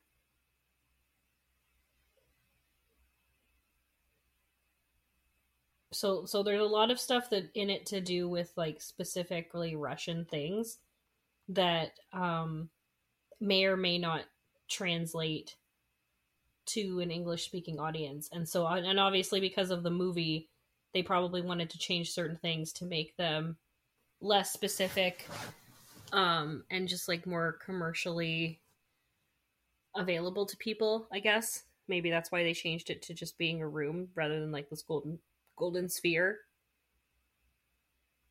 I'm not sure it's possible that the golden sphere was representative of something specific and then they kind of just changed it to, to just being a room. Yeah but the thing about the the chernobyl exclusion zone was kind of creepy.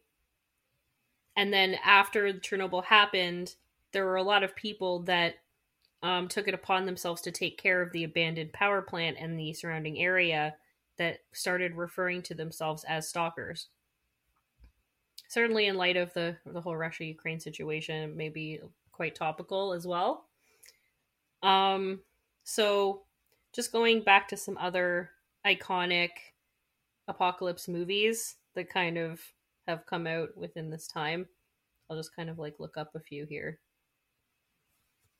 You can stop if you've seen any of these.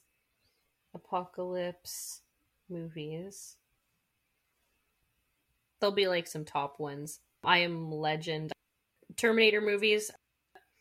This is the End. Children of Men. The Road. Don't Look Up was another one that came out recently. Mad Max, the Mad Max movies. There was that whole time of like what did I want to talk about? There's the the the, the very big pop culture element of the apocalypse and end of days came, I believe, in 2012 when everybody thought that the world was going to end in 2012 um, based on the Mayan calendar. I, I don't know if any of you guys remember this. So we're going to talk briefly about that as well because this just reminded me of that. So if you remember the movie 2012 came out in 2009 actually had a lot oh that was yes it was it was john cusack that was the movie i was thinking the day after tomorrow i don't know why i thought that was john cusack. Maybe it was also john cusack. But the day after tomorrow i, I, I think that was jake gyllenhaal. So the day after tomorrow. Yeah it's jake gyllenhaal and dennis quaid yes. So those are the two that i was going to talk about in terms of in terms of the pre 2012 apocalypse scare that we all lived through. You you obviously I'm sure everybody out there remembers this. So, I'll preface this by talking just briefly about this whole Mayan calendar thing that took place because this is definitely a big part of pop culture that a lot of us have probably blocked out, but I'm going to make you all remember it now. Okay, so the 2012 phenomenon. For some reason, this was defined as a range of beliefs that s- certain cataclysmic events would occur on or around December 21st, 2012, because the date was regarded as, as the end date of a 5,126 year long cycle in the Mesoamerican long count calendar in the Maya civilizations of Mexico, Guatemala, Honduras, and El Salvador these festivities were supposed to happen to start commemorating this. This New Age interpretation held that this date would mark the start where Earth and its inhabitants would undergo some sort of major transformation and it would mark the beginning of a new era.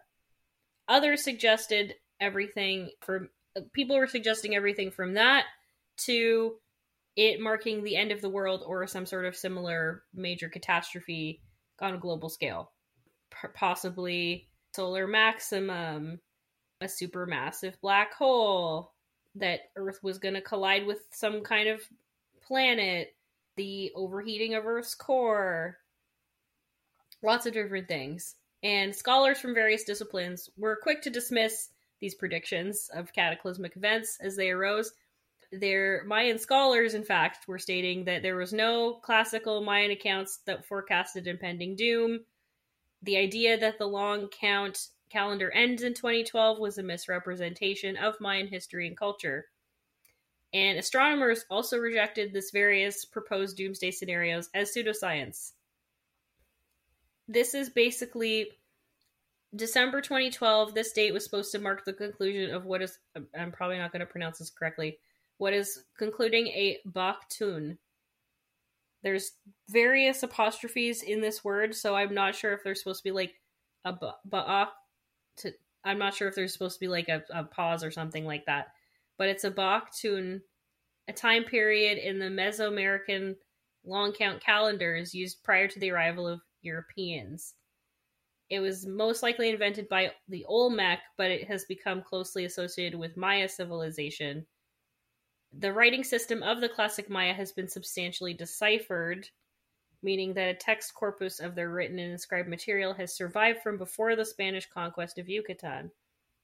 So the long count calendar was actually linear rather than cyclical. There were things made up of winals, tunes, Katuns, Baktuns. So there's like there and so there's days and then all these other things that they used to measure time. The apocalypse specifically, according to creation accounts of the Maya, were living in the fourth world. So they describe their gods creating three failed worlds, followed by a successful fourth one in which humanity was placed. Because fourth time's a charm. And in the Maya long count, the previous world ends after 13 Baktuns. It was basically determined that when this fourth world was the on the inauguration of the fourth world, that's when the zero count would be set, and then it would start counting again. Which means that, according to that, that December twenty first, twenty twelve, would have been the completion of another Baktun. Which then apparently, um, this would have been of utmost significance to the Maya. There is a suggestion that Armageddon would ta- overtake the degenerates people of all the world and on this creation uh, on this final day of the 13th Baktun our present universe would be annihilated when the great cycle of the long count reaches completion which again there that was open to much interpretation and also perhaps that was the belief back then which we know now that's that's based in their belief system which may or may not have been rooted in actual reality like a lot of spiritualities and belief systems but like whatever. It could have just been more of a of a point of a celebration time not a and, and a, again perhaps not a literal meaning of the ending of time just the ending of a of a block of time. Like how we would how we would refer to like a century or a millennium like how we celebrated y2k or how we celebrate the end of a decade or the end of a century right? Like it's it's it's signifying the end of something but not that everything is going to just end. It's just the end of that time period. The general consensus about the whole 2012 phenomenon is that it was a chance for new age types as we're going to talk about quite a bit of pop culture media otherwise a chance for people to cash in on people's fear that the world was going to end. There's kind of like some mixed messages here though because apparently there were some people that came out some prominent individuals representing the maya who said that the world would would end but a lot of them came out and said that it did not represent the end of humanity but it's supposed to change. Basically the idea that after a certain amount of time passes human consciousness kind of naturally changes. It's not like it was signifying this all of a sudden like snap thing and something was going to come down from the sky and change people's like consciousness. It's sort of the basic idea that like you know after a century or a millennium of time passes gen or more generally people's mindsets and the way people do things changes. So it was sort of like that the fact that the new cycle was was was going to cause a supposed change in human consciousness that sort of just happens naturally anyway. And so there were a lot of people that from the maya community saying like don't be stupid. Like none of us said that the end of the world was happening. It has nothing to do with the end of the world or the year 2012 and stop fucking with our calendars to justify what you want to have happen because that's not what's happening here. That was never happening. So yeah. So just an interesting little part of pop culture that kind of happened there in and around the, the, the 2012 times. And and yeah, so like because we don't have the the full transcription transliteration of what they mean, it's it of course it could be up for debate as to what it actually means when these when the 13th Baktun is referenced. Also, it's not certain what significance the classic Maya gave. There were two items that mention the end of the 13th Baktun. Interesting. One of them's called La Corona. oh shit! Oh shit! It's all connected and goes straight to the top. So basically there's these two these two references there's two different sites that that they found. So there's the Tortuguero, Tortuguero is it Guero? I'm not sure. I think it's Guero, Tortuguero site, which lies in southernmost Tabasco, Mexico. This will have this consists of a series of inscriptions in honor of the contemporary Mayan ruler. But this one inscription, known, known as Tortuguero Monument 6, is the only inscription known to refer to Baktun 13 in any detail. And it was partially defaced, so they had to kind of.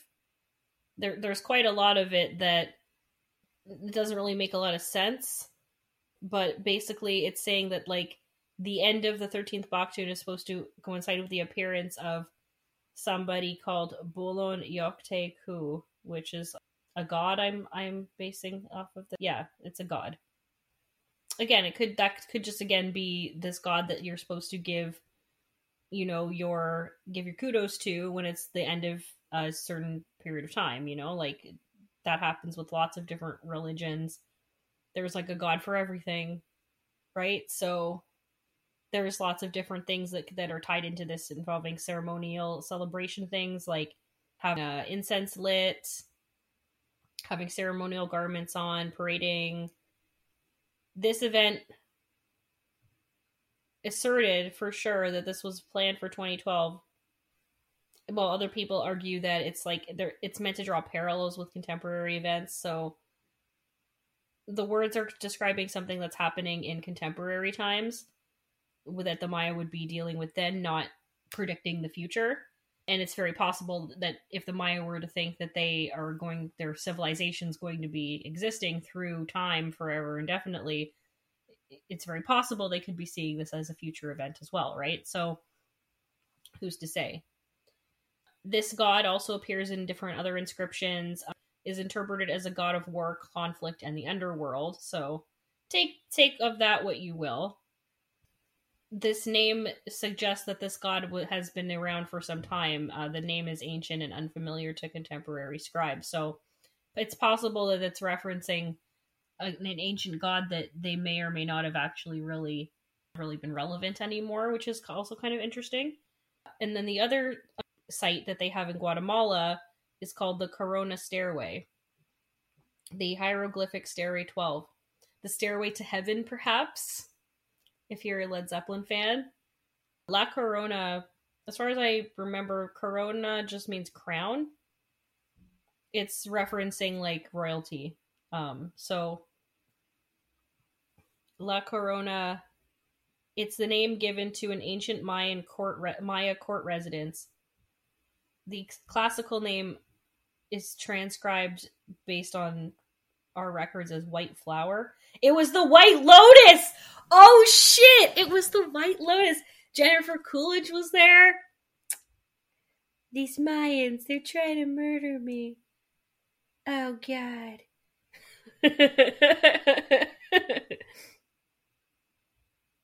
oh my god. I fucking love it. So, um, it was clearly the White Lotus.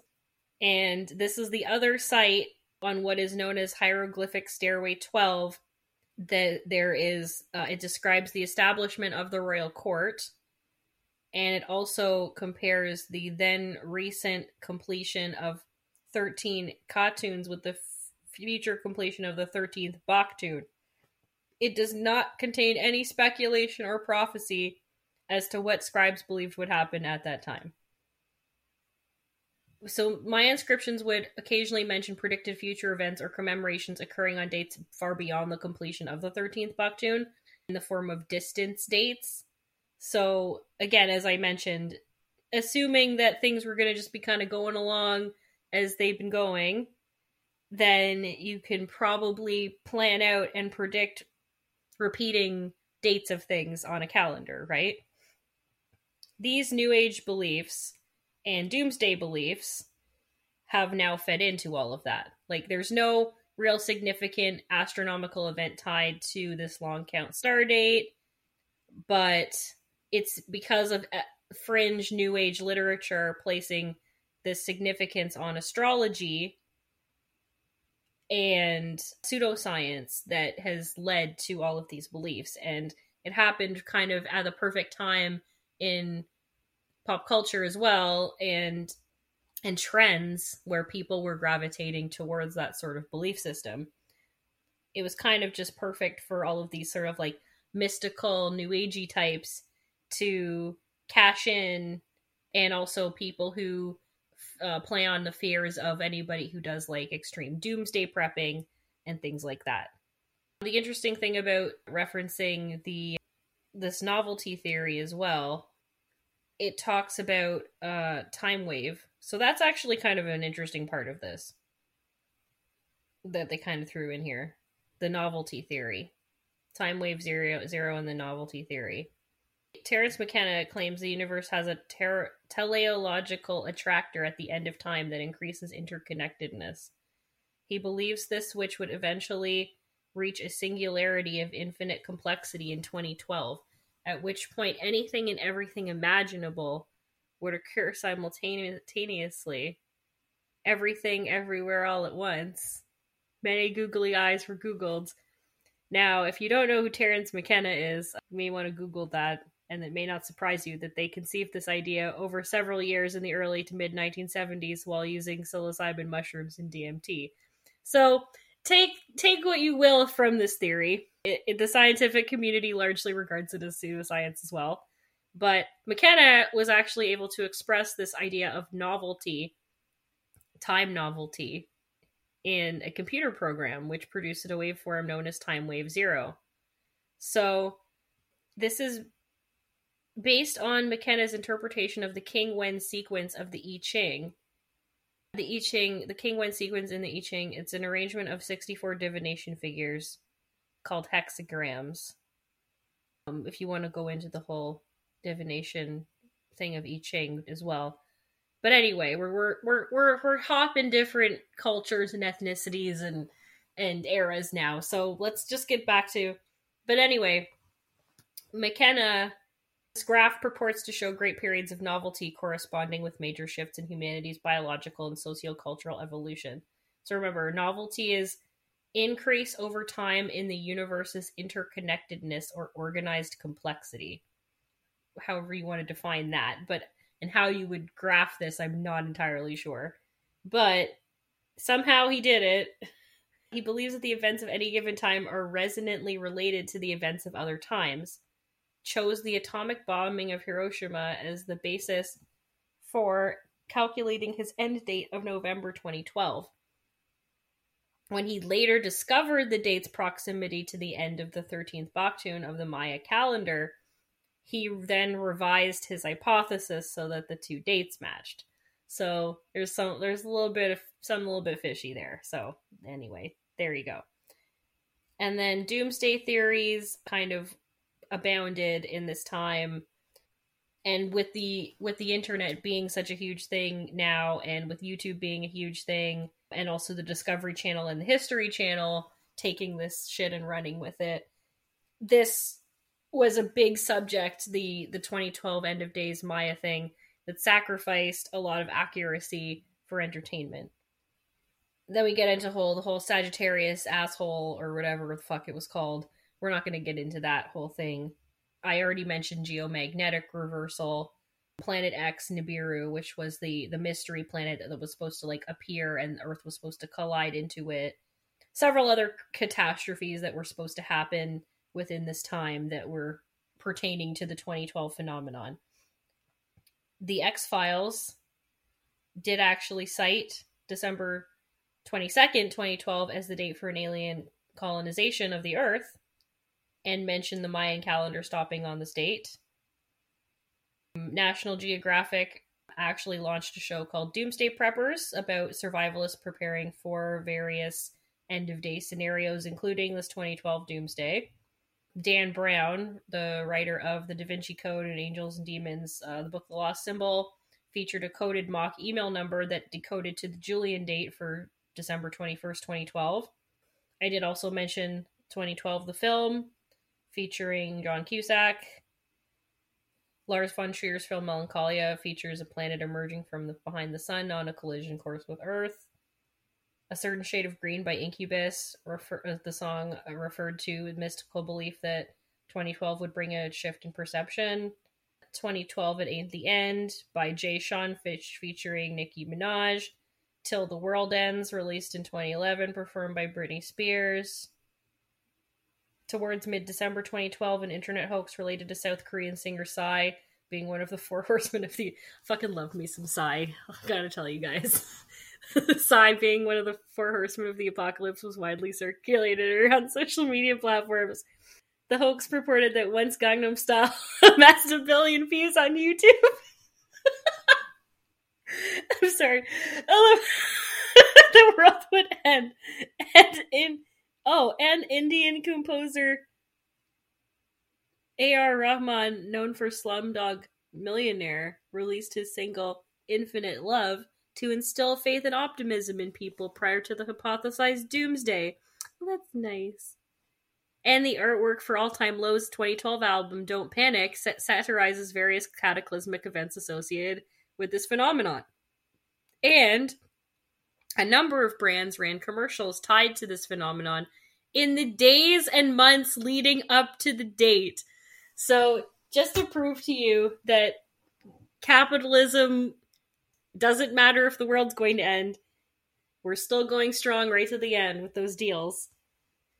We have anywhere from General Motors aired an advertisement during the Super Bowl in February of 2012 a group of friends drive Chevy Silverados through the ruins of human civilization following the 2012 apocalypse. On December 17th, Jello ran an ad saying that offering Jello to the Mayan gods would appease them and the world would be spared. So then we've also got a lot of different notes and citations. Of course, though number 13 is not only significant here, but it's it's it's regarded as quite a superstitious number anyway. And then we've also got sort of the the repeating number system that plays into like the fact that people would associate it with something sort of like mystical and weird. We've got the the 12 21 2012 like all those repeating ones and twos. So there's a lot of reason as to why this I think had a chokehold on people for so long. Yeah, so so the fact that everyone is linking this sort of date from everything like to crop circles, alien abduction, talking about how the world has reached its expiration date, but it also seems like just a an excuse for people to take a bunch of shrooms and talk about the new coming of consciousness. And like I'm definitely all for that as long as you're not trying to like fleece people out of their money.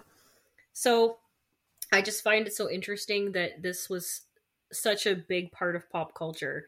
And it, even just looking back through all of these notes, like how much I didn't even realize it at the time. So we'll go through some a few more prominent apocalypse movies from the past years just before we end off the episode because I feel like there's a few that I didn't mention.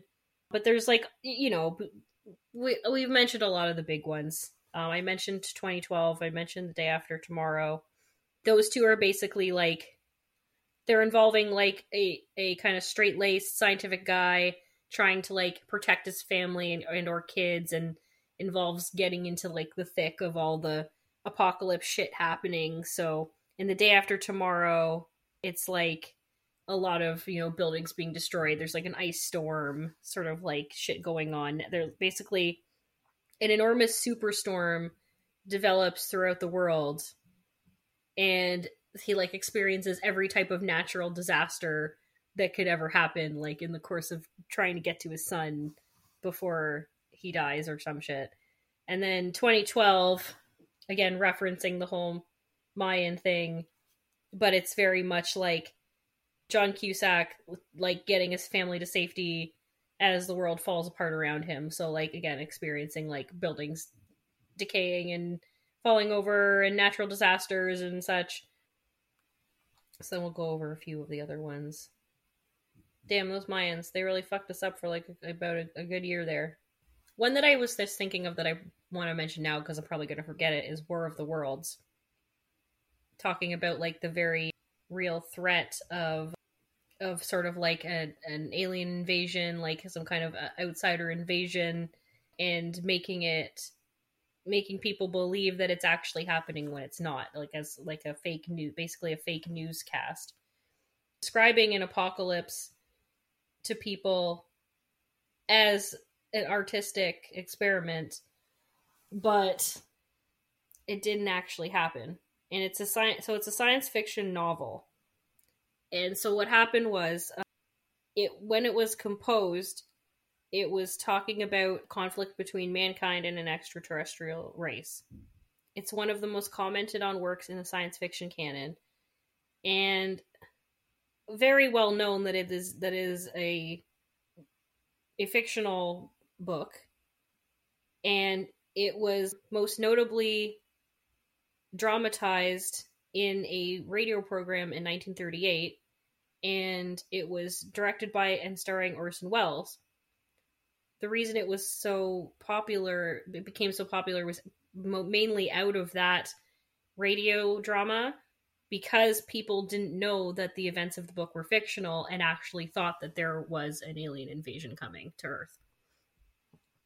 So this book has never been out of print and it has spawned several different adaptations. Most notably, uh, most recent one would be with Tom Cruise in uh, 2005, directed by Steven Spielberg. I'm not telling you to run out and watch it or anything. I'm not a huge fan of Tom Cruise. He can basically go fuck himself. So that's just like a little offshoot there because that's another very important piece of apocalypse pop culture that has influenced a lot since. And that also kind of straddles the line between reality and fiction. The fact that it could incite so much actual public outcry on a on a program that people very well knew was about dramas and and fictional stories and then people still thought it was real. It, it's interesting like it kind of just speaks to people's i guess internalized fears and and stuff about what's going on in the world around them. Were that great i suppose and and or maybe people's knowledge of, of what's real and what wasn't just was being taken advantage of that much or i'm not really sure like how it could get to a point where in in something that's very explicitly marketed as a radio drama could turn into people actually thinking that aliens were invading the world. Like i just don't i, I like the disconnect there seems so strange to me. I, or or maybe that just speaks to how good H.G. Wells and Orson Welles were as as artists that they managed to convince so many people that this was real like just speaks to kind of just how, how good they were in their in their craft i'm not sure who's to say but other notable entries here we have some of like the early movies like when worlds collide and the, that came out like in the 50s of Doctor Strangelove's a very a very famous one, or How I Learned to Stop Worrying and Love the Bomb. That's a really, really good one. As I mentioned, there are some horror movies that overlap with this type of genre because of the horror aspect and the um, zombie apocalypse scenario. There's a, there's some overlap with this. For example, like Night of the Living Dead is on this list, whereas uh, I don't know if I would necessarily classify that as an apocalypse movie, but I can see why it would be on this list. We've also got, you know, The Last Man on Earth, The Day of the Triffids, like just some real nice, like old school Last Woman on Earth. Yeah, just like some good old school cheese. Planet of the Apes actually is, is an interesting one to have on here as well. That's one I didn't even think about. So again, a lot of science fiction influences in our apocalypse here. The screenplay for Planet of the Apes uh, was actually um, it's based on a screenplay by Rod Serling, who developed The Twilight Zone. It was loosely based on a novel of the same name. And basically, the film adaptation, uh, I there's probably a lot of difference between the book, which I haven't actually read, and the movie, which I've seen the different. There's a couple different versions of them that came out. So this is talking about the one in the '60s. Astronaut crew crash lands on a strange planet and uh, apes have evolved into creatures with human like intelligence and speech and have assumed the role of the dominant species. they think they're on a different planet, but it's apparently it's Earth the whole time, that sort of thing. And then there was like different uh, reboots and sequels that came out. There was Beneath the Planet of the Apes, Rise of the Planet of the Apes. So there's four sequels, a television series, an animated series, comic books, various merchandising. As you may have remembered in The Simpsons, that was very famously referenced. They did a Planet of the Apes musical where they redid the song Rock Me Amadeus to Dr. Zaius, Dr. Zaius. They have like a bunch of different musical numbers that they write for the Planet of the Apes musical starring Troy McClure. Uh, and so then um, they realized that the supposedly alien planet was actually Earth long after an apocalyptic nuclear war.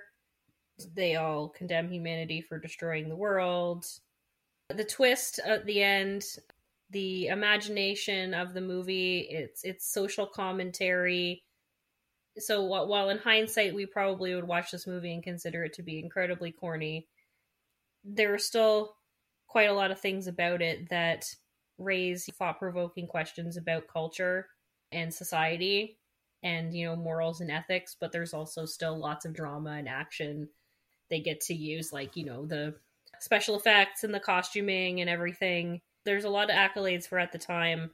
The very interesting score as well, makeup achievements, costume designs.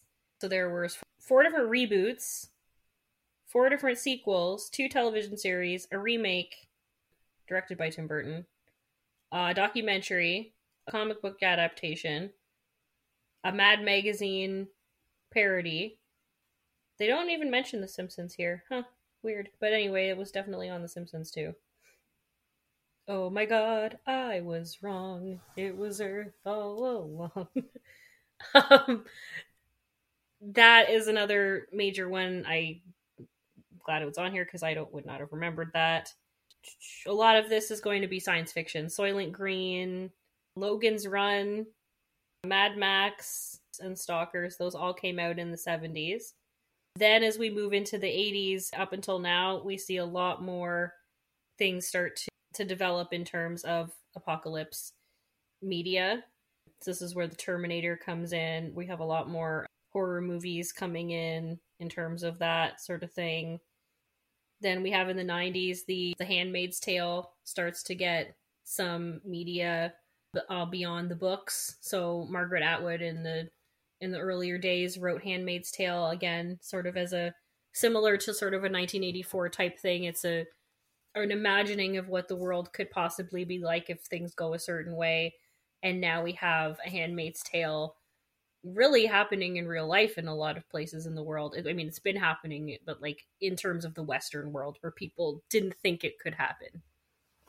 Because what's interesting about the Handmaid's Tale is everyone talking about, oh, it's so terrible that now it's happening here and you have to remember a lot of people, a lot of women have been experiencing the Handmaid's Tale their entire lives in other countries, and depending on what race you are as a woman and what what class you are as a woman in the West, you could also have been experiencing it up until now for like your entire life. So, The Handmaid's Tale is a is a as a as a panic story for middle and upper class white women, yes, that that would be the case. But let's just remember that that's been kind of a thing that a lot of other people knew was going on and could only get worse. So, The Handmaid's Tale is another one, an example of something getting played out in real time, though.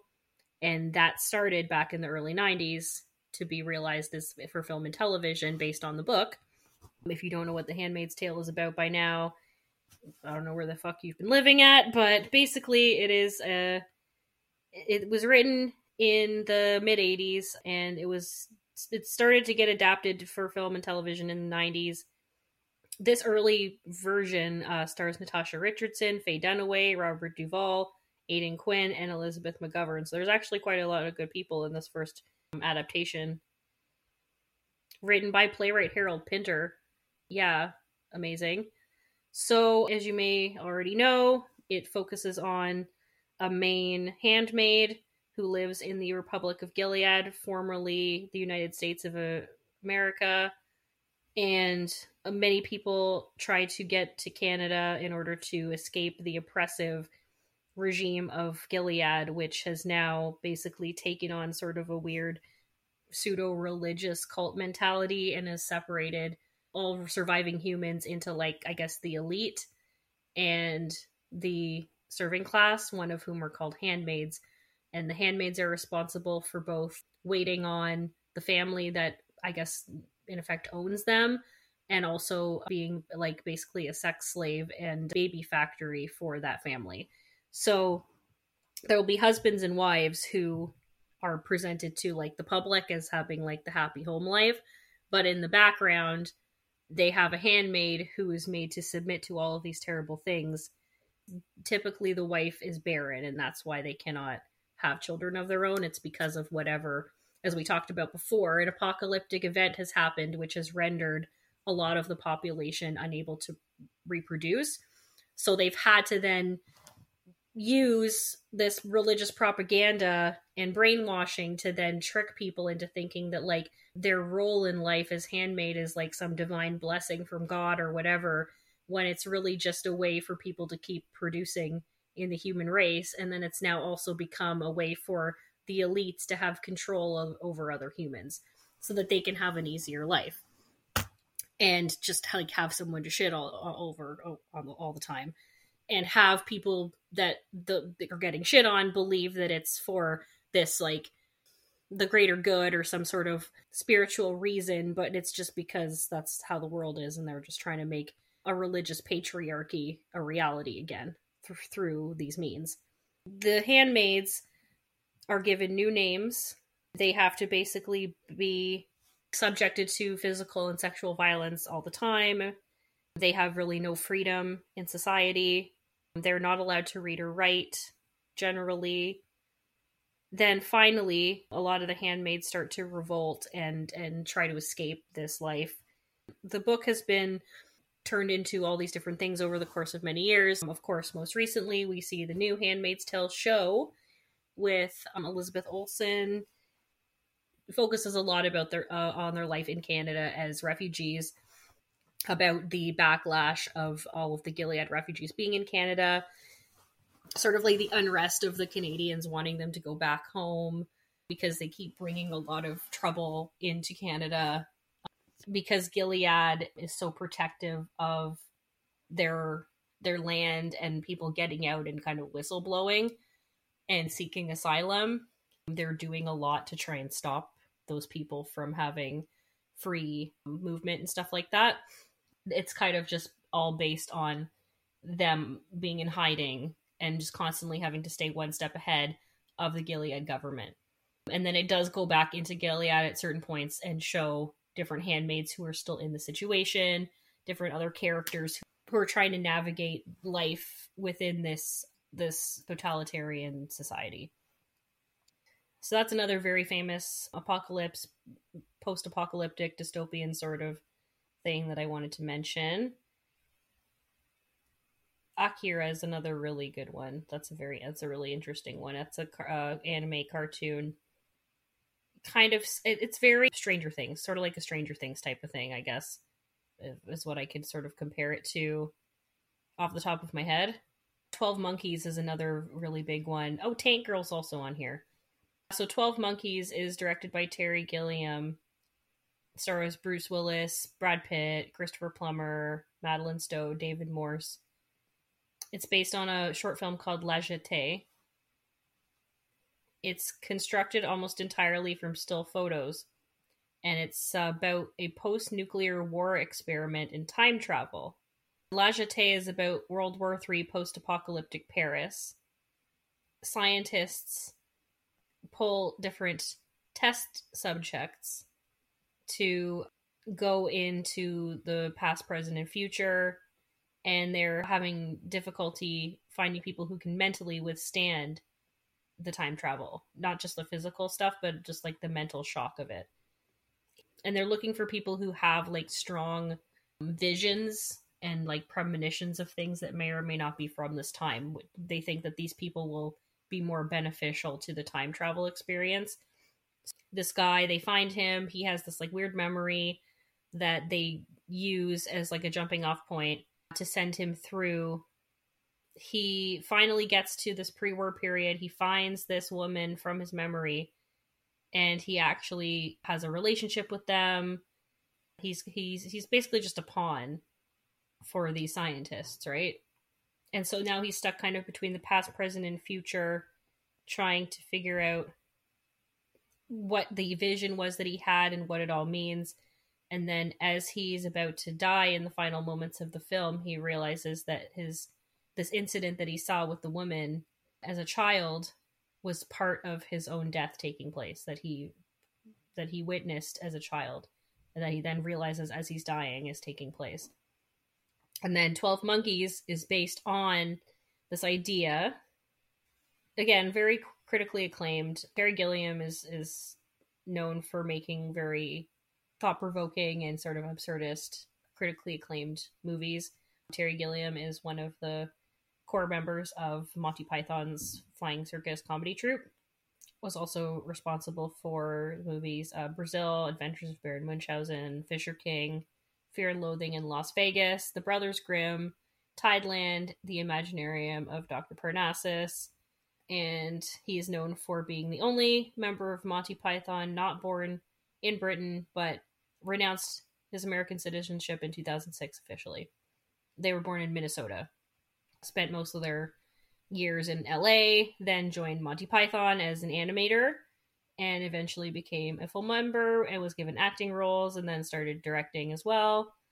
Usually features heavily social commentary on bureaucracies, authoritarianism, black comedies, and a lot of twist and surprise endings feature heavily in their work. With a big focus on sort of very stylized, imaginary. The importance of fantasy, my favorite word, to and its and its balance in in between that and, and your real life, I guess. So, Twelve Monkeys talks about one of our other scenarios for apocalypse, a pandemic, deadly virus, wipes out almost all of humanity, and there's a small group who is believed to have released this virus. And the time travel thing works in where there's a prisoner that they find to be part of this experiment and they are going to be their like guinea pig time traveler to find the original virus so that they can develop a cure and in exchange they'll have a reduced sentence and then they reference the whole premonition thing because this character is also being troubled by dreams involving being chased and shot at. So they have to again go back and forth through time. You know, it's like a little puzzle piece, sort of like finding all the clues while trying to avoid capture and death and everything while they're time traveling. They find the uh, leader of the army of the 12 monkeys. They think that they're finding the scientists that they're that were responsible for it, but then just as they think that they're onto something, they get thrown off the the course of the investigation again. But then they realize that they're they're not the source of the epidemic. Their major act of protest was releasing animals from the zoo and placing someone in a cage. They're still trying to find where the viral outbreak's taking place and then basically it all you all figure out that this small boy at the end of the movie and somebody else already has the virus in the past and knows that the kid is going to grow up to be what's his face and yeah basically it's like a kind of a weird like meta out of body experience thing the guy d- ends up dying and the way that they die is exactly as they saw in their dream, which wasn't really a dream. It was sort of like a weird retained memory from when they were a child and witnessing the death of themselves as an adult. Very crazy. I think a lot of these movies required the use of drugs or require you to be on drugs to truly grasp the gist of it fully. Then we've also see things like um, The Matrix, of course, that came out in 99, End of Days with uh, Arnold Schwarzenegger, Dogma, Armageddon, just the movie itself, just called Armageddon. Another Bruce Willis banger, produced and directed by Michael Bay, stopping a gigantic asteroid on a collision course with Earth. I think we all know. I think we all know the major banger from that movie. We all danced to it in the gym during the school dance. Aerosmith's I Don't Want to Miss a Thing. major vibes. We were dancing, trying not to get too close, arms far apart, enough room for the Holy Spirit. I went to a public school, so that wasn't even a thing. Meanwhile, the song is talking about the song is from a movie that's talking about the earth about to get fucking ended. Uh, and then we little did we know that in like two years Y2K was gonna happen, and we're all gonna be like, "Oh, is it really gonna happen? I guess I really did not want to miss a thing." Shit, like Independence Day. The '90s were really Waterworld. Yeah, the Tank Girl. Yeah, the '90s really were the big time for, and and then getting into the 2000s, as I mentioned, a lot of them were were reboots, but there were some, I guess, like uh, interesting original ones. I guess Shaun of the Dead is a good like kind of joke one about about the end of the world.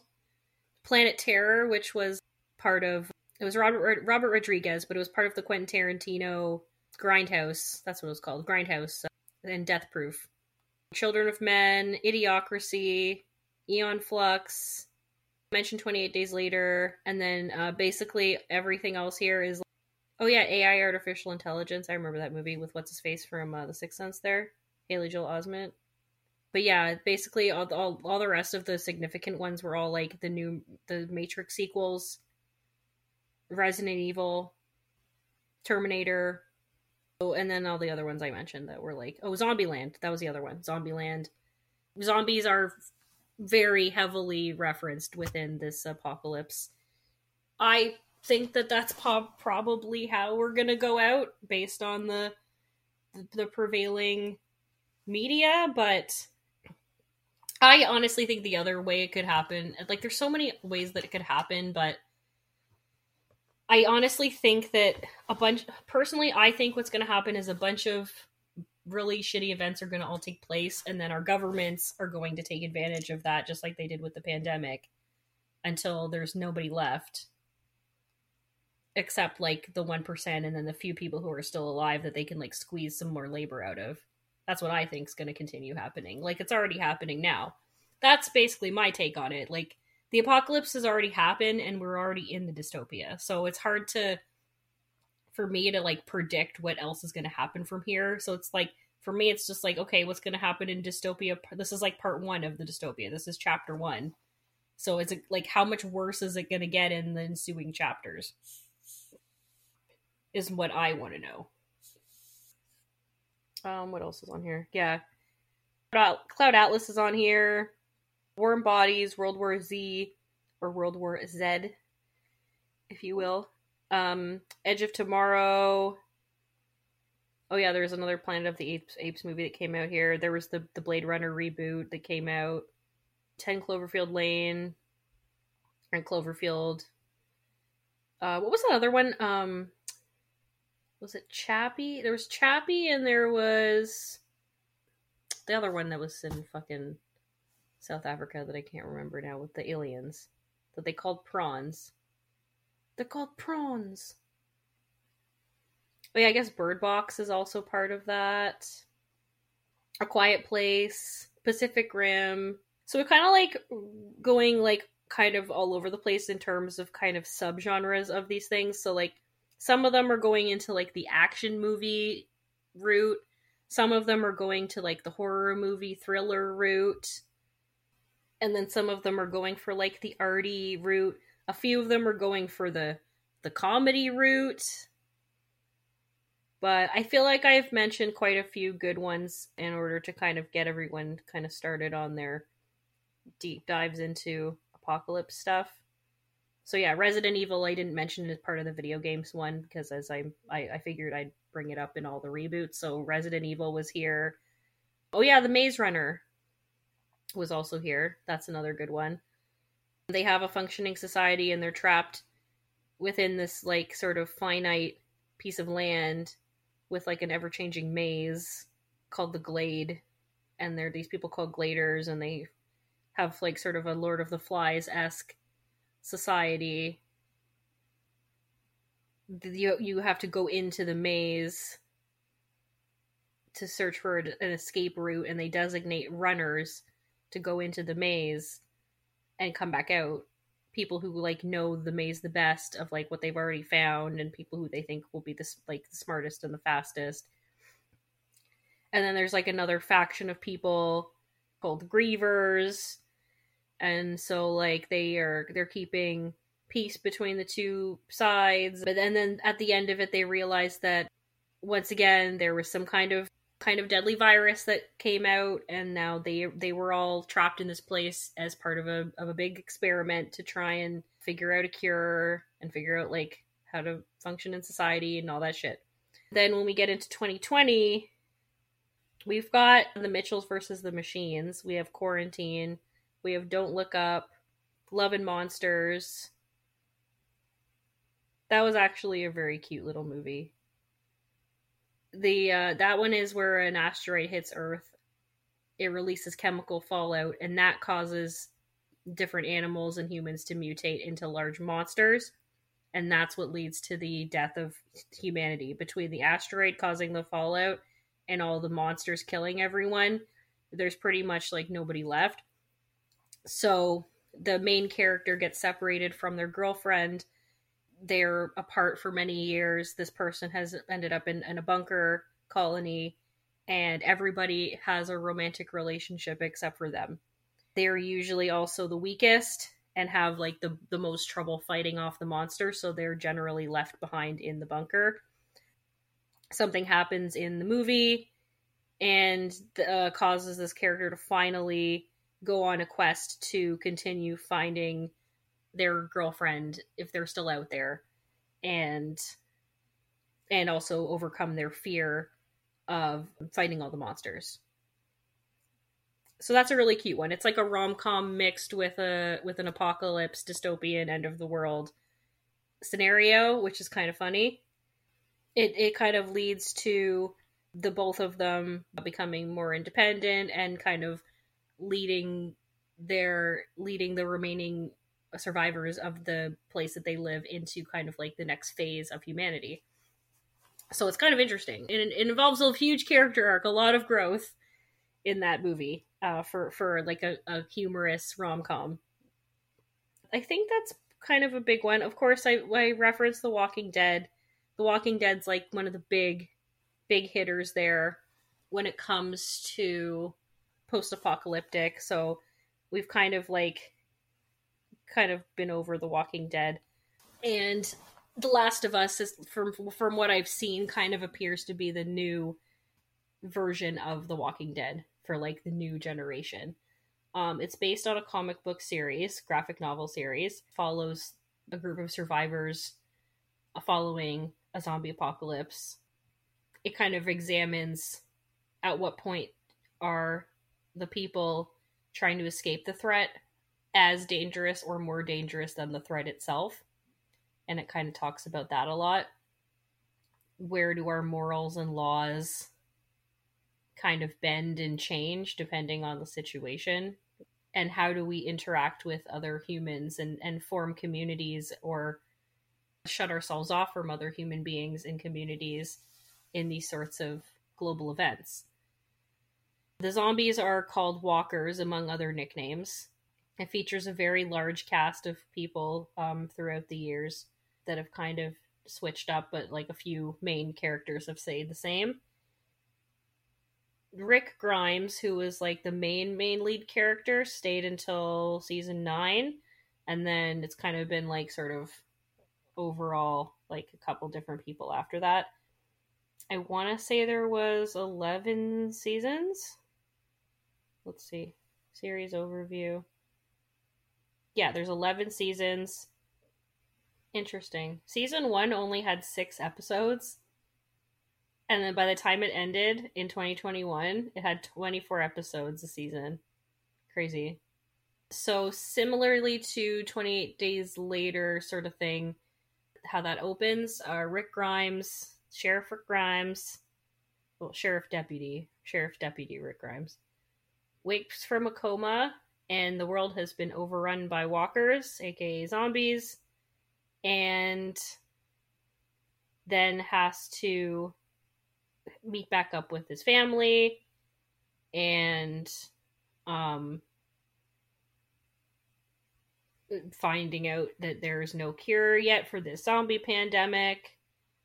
Um and then from there going into like the subsequent seasons they basically are like trying to kind of meet up with different um remaining survivors so they start with this farm famously run by Hershel Greene. Um, then they go to um, the governor in the fortified town, and um, that's that's after the prison, I believe. So first it's Hershel's farm, uh, then it's a prison, then they find the governor. Um, then a flu comes and kills everyone at the prison.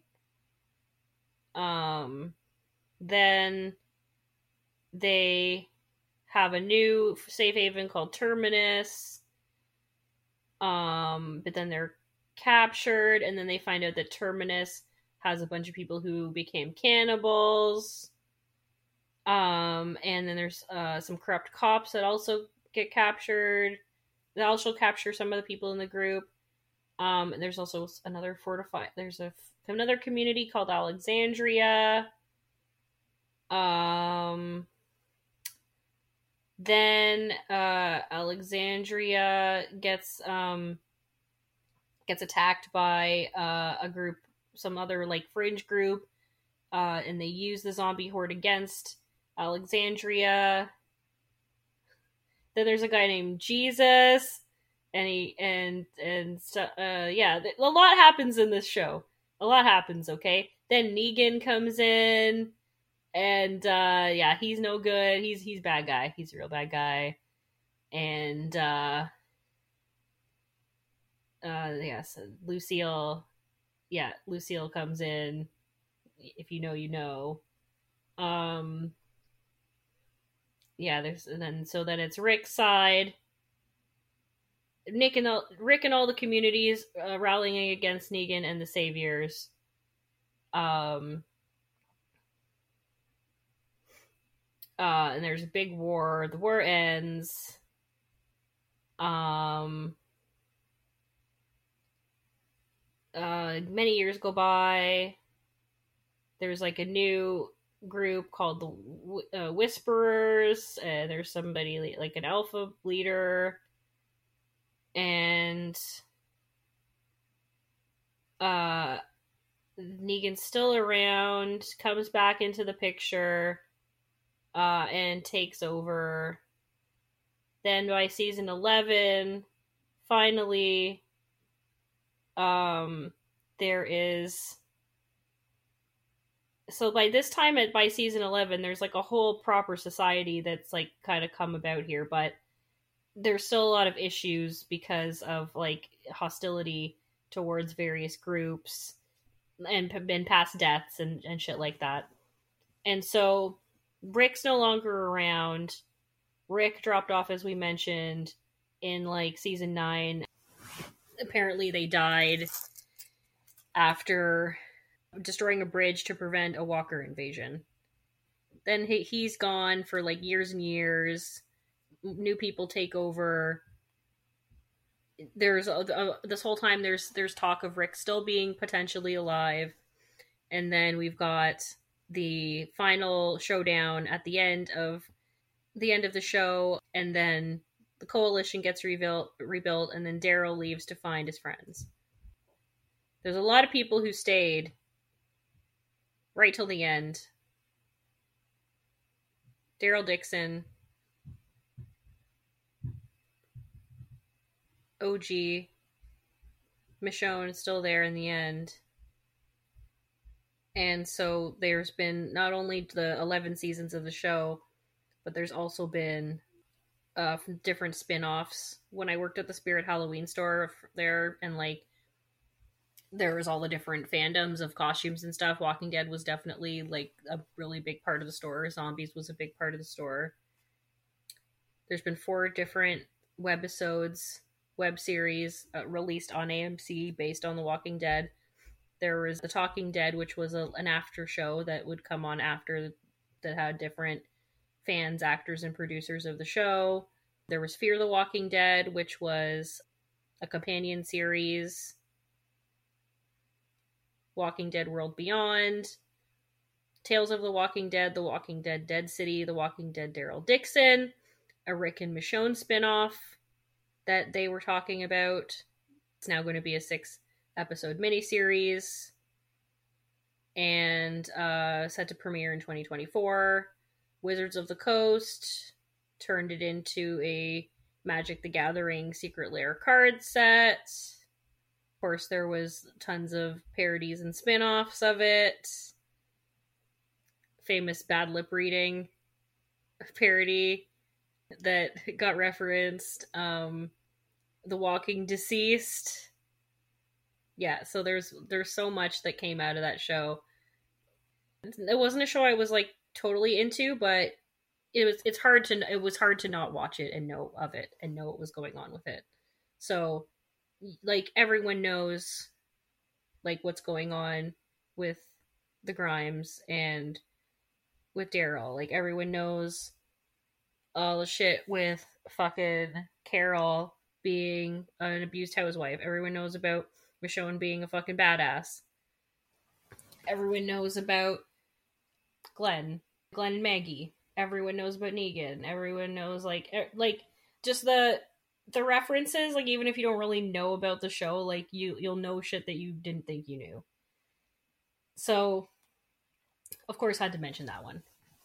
So I think that was all I wanted to kind of reference in the apocalypse episode. Um, we talked about 1984 a little bit. That was like the one that I wanted to kind of leave off with, I guess. Um, so only because there was a lot of good quotes and because I feel like that's that's one of the ways that I think that this whole apocalypse thing is already happening. With the resulting society that comes out of having a huge world war and us having now split the world into kind of three separate entities and they all kind of run everything but make everyone think that they're fighting each other and it's all kind of just a way to control everyone else at the bottom of the pyramid which i really think is what our world has become now. So it talks about the employment of the uncanny is what some people talk about like the employment of the ig- of ignorance. But the thing is that be, through through so much transformation of everyone's daily life into brainwashing and propaganda as we talked about before it's very difficult for people to to look at life any differently than how it's being presented and have free thought. One of the most dangerous results of an apocalypse is the the removal of free thought while still making people believe that they have it. That's what's so scary and that's what i think is something that happens in in our lives already. It's it's people that realize that the control is there every single day but it's it's just so pervasive and so subtle that we don't realize it's controlling us. The main thing that they talk about in 1984 is that um at at at the time, the reason why it was challenged is because it had sexually explicit content, but also because it had a lot of subversive and pro-communist rhetoric. And it's and it's a book that's heralded f- for freedom of speech and expression, which is a big thing that they talk about being taken away in dystopian societies. the um, ability of freedom of speech and expression, it it hinders labor and it hinders progress, and it also challenges the the reality that they have to keep us in, which is that the people on top, the one percent, if you will, need the majority of us to keep working for them to produce for them and give them a good life.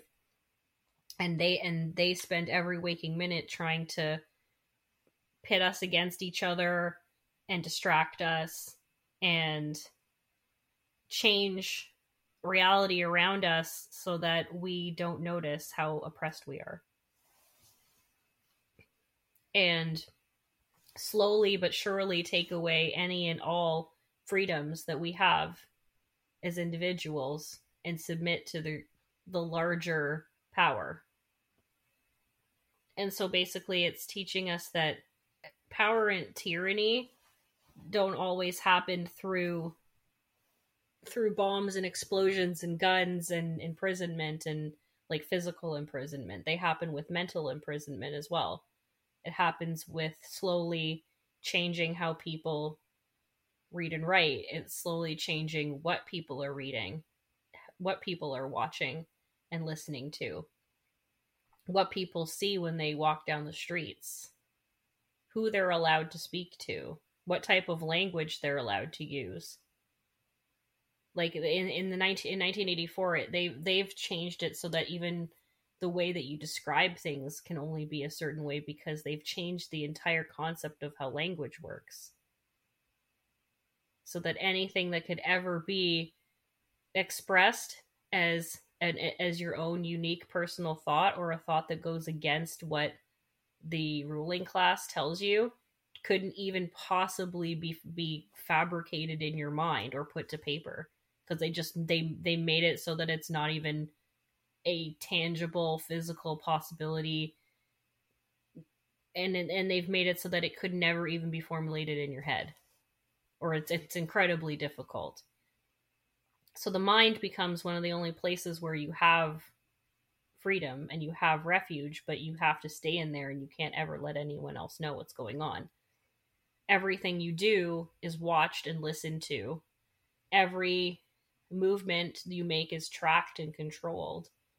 Everything you wear, everything you eat and drink, like every single amount of time that you spend existing in this world is accounted for and it's generally accounted for in service to the 1% so 1984 seems to be like very much set up kind of like how i would imagine north korea sort of set up as so like you've got your kind of very high up people that you really don't ever see you've got kind of like your low to medium servants, civil servants, I suppose you would call them.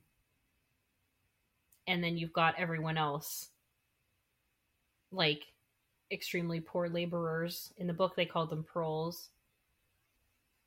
It's it's like the the separation of people into the different classes, as well as just the way that they're allowed to communicate and and um, interpret and take in information. There's no need to have people like the yes the threat of people showing up at your door and taking you away in the night is very real but they can avoid doing that by just having everyone internalize the same the same dogma that that they that they want constantly on a daily basis and for each person's specific class you know assignment and then that way they don't have to worry about it people will regulate themselves and at the end of the book the main character even says that as well. Like they've been brainwashed to a point so badly that they feel nothing else but love for Big Brother, the very entity that keeps them from freedom. They have learned to love because they've been brainwashed that much that they that they feel no other way. And it talks about kind of um it, it and I don't think it I don't know if it ever meant to be a book of prophecy, possibly, but that seems to be very much like what people have talked about for years and years is what the world is going towards. It's talking about a very very small amount of people owning more and more of the world, people who you think are against one another are really all just working together and run everything together. All politicians really work for the same side. All world leaders are really all friends. It's all the rest of us that are just constantly going to be pawns in their game. Like the whole the whole thing is that the book is is supposed to be ironic, right? Like it's the very person that's supposed to be the symbol of rebellion and protest is broken. At the end of the book the re-education and release into society after the torture. So like they basically take whatever means they need to whether like they don't care if it's fear and trauma but they're they're going to have you be a supplicant by any means necessary so that's what i think is like the one of the scary parts of it it's like that no matter where you go and no matter what you're doing in your life you have to be you have to submit to your leader. You have to submit to your new god. Like the, their Winston, the the protagonist, like their entire life is kind of lived in paranoia, and it's kind of sad too because like you you kind of thinking that they're gonna get out of this life. It turns out that they were they were drawn into what they thought was maybe like some counterculture but it was really just the party trying to catch dissidents. Hmm. Winston, when confronted with his worst fear, does the unthinkable and gives up the love of his life. And that's that's really what breaks him is that he's in the willingness to save yourself and spare yourself your worst fear and and throw someone else under the bus. Like he literally gets rats put on him and then he literally rats like he actually rats someone out. Giving up his love and saying torture her not me is how they know that they have him. Because that's like one of the worst things you could ever do. And now that his spirit is broken he and he sees this girl again he feels nothing for her anymore. He finally, through the torture, they realize that saving yourself is what is key to this whole thing working. You can only care about saving your own skin and your undying love for the party. Anything else gets in the way, in their opinion. And that's what's so sad. The betrayal. The betrayal of, of what you know is right is how you know that you'll exist in the new world, in the new society. Is that you're willing to sacrifice others to let yourself get by. So let's make some resolutions with each other. Because that's kind of a depressing way to leave this episode, but I don't really know how else to leave it. Let's make some resolutions that when when the apocalypse comes, let's be let's be kind to each other let's try our best to not throw each other under the bus, as it were.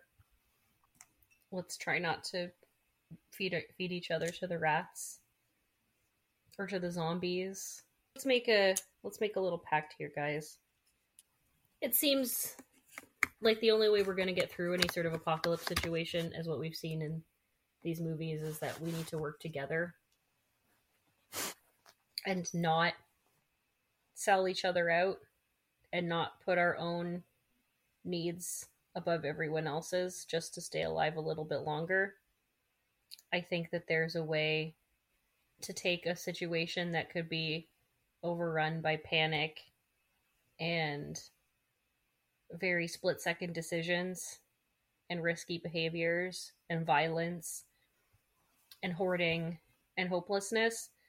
And I think that hopefully using these examples we can take that and turn it into a positive space maybe we could turn it into a, a, utopia finally for all of us to have the world that we all truly want and need and deserve instead of having it slide into this this hell that we just let happen because we let whoever's already in charge take advantage of us even more and even more until before we know it it's too late.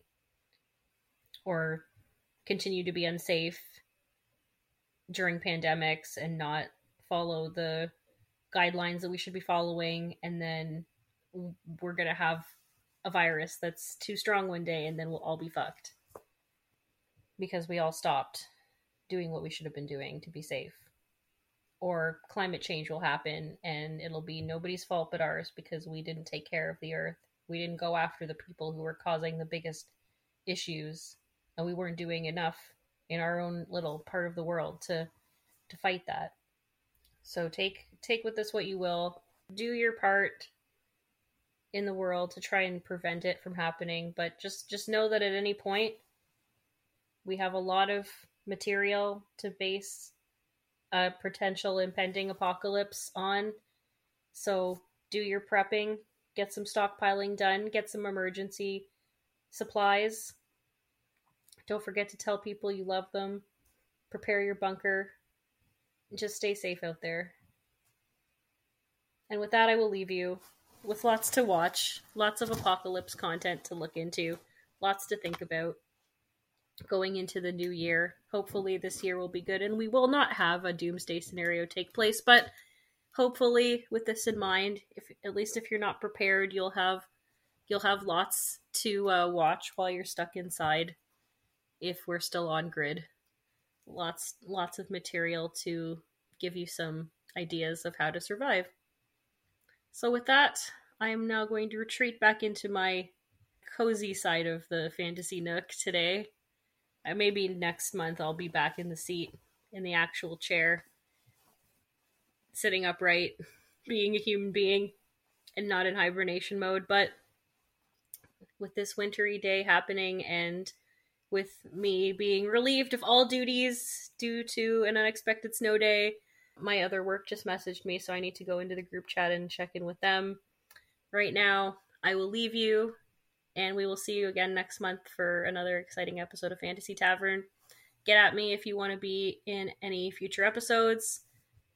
And if you have any special ideas for future episodes coming up, I do have some things planned. We're probably going to be going back to one to two episodes a month now. And Otherwise, if there's anything super exciting, I want to cram more episodes in, but we're just going to be keeping it cash now. I'm always open to different ideas, so please let me know if you have any that you'd like me to talk about in future episodes, or if you would like to drop in for a trip into my little slice of fantasy over here.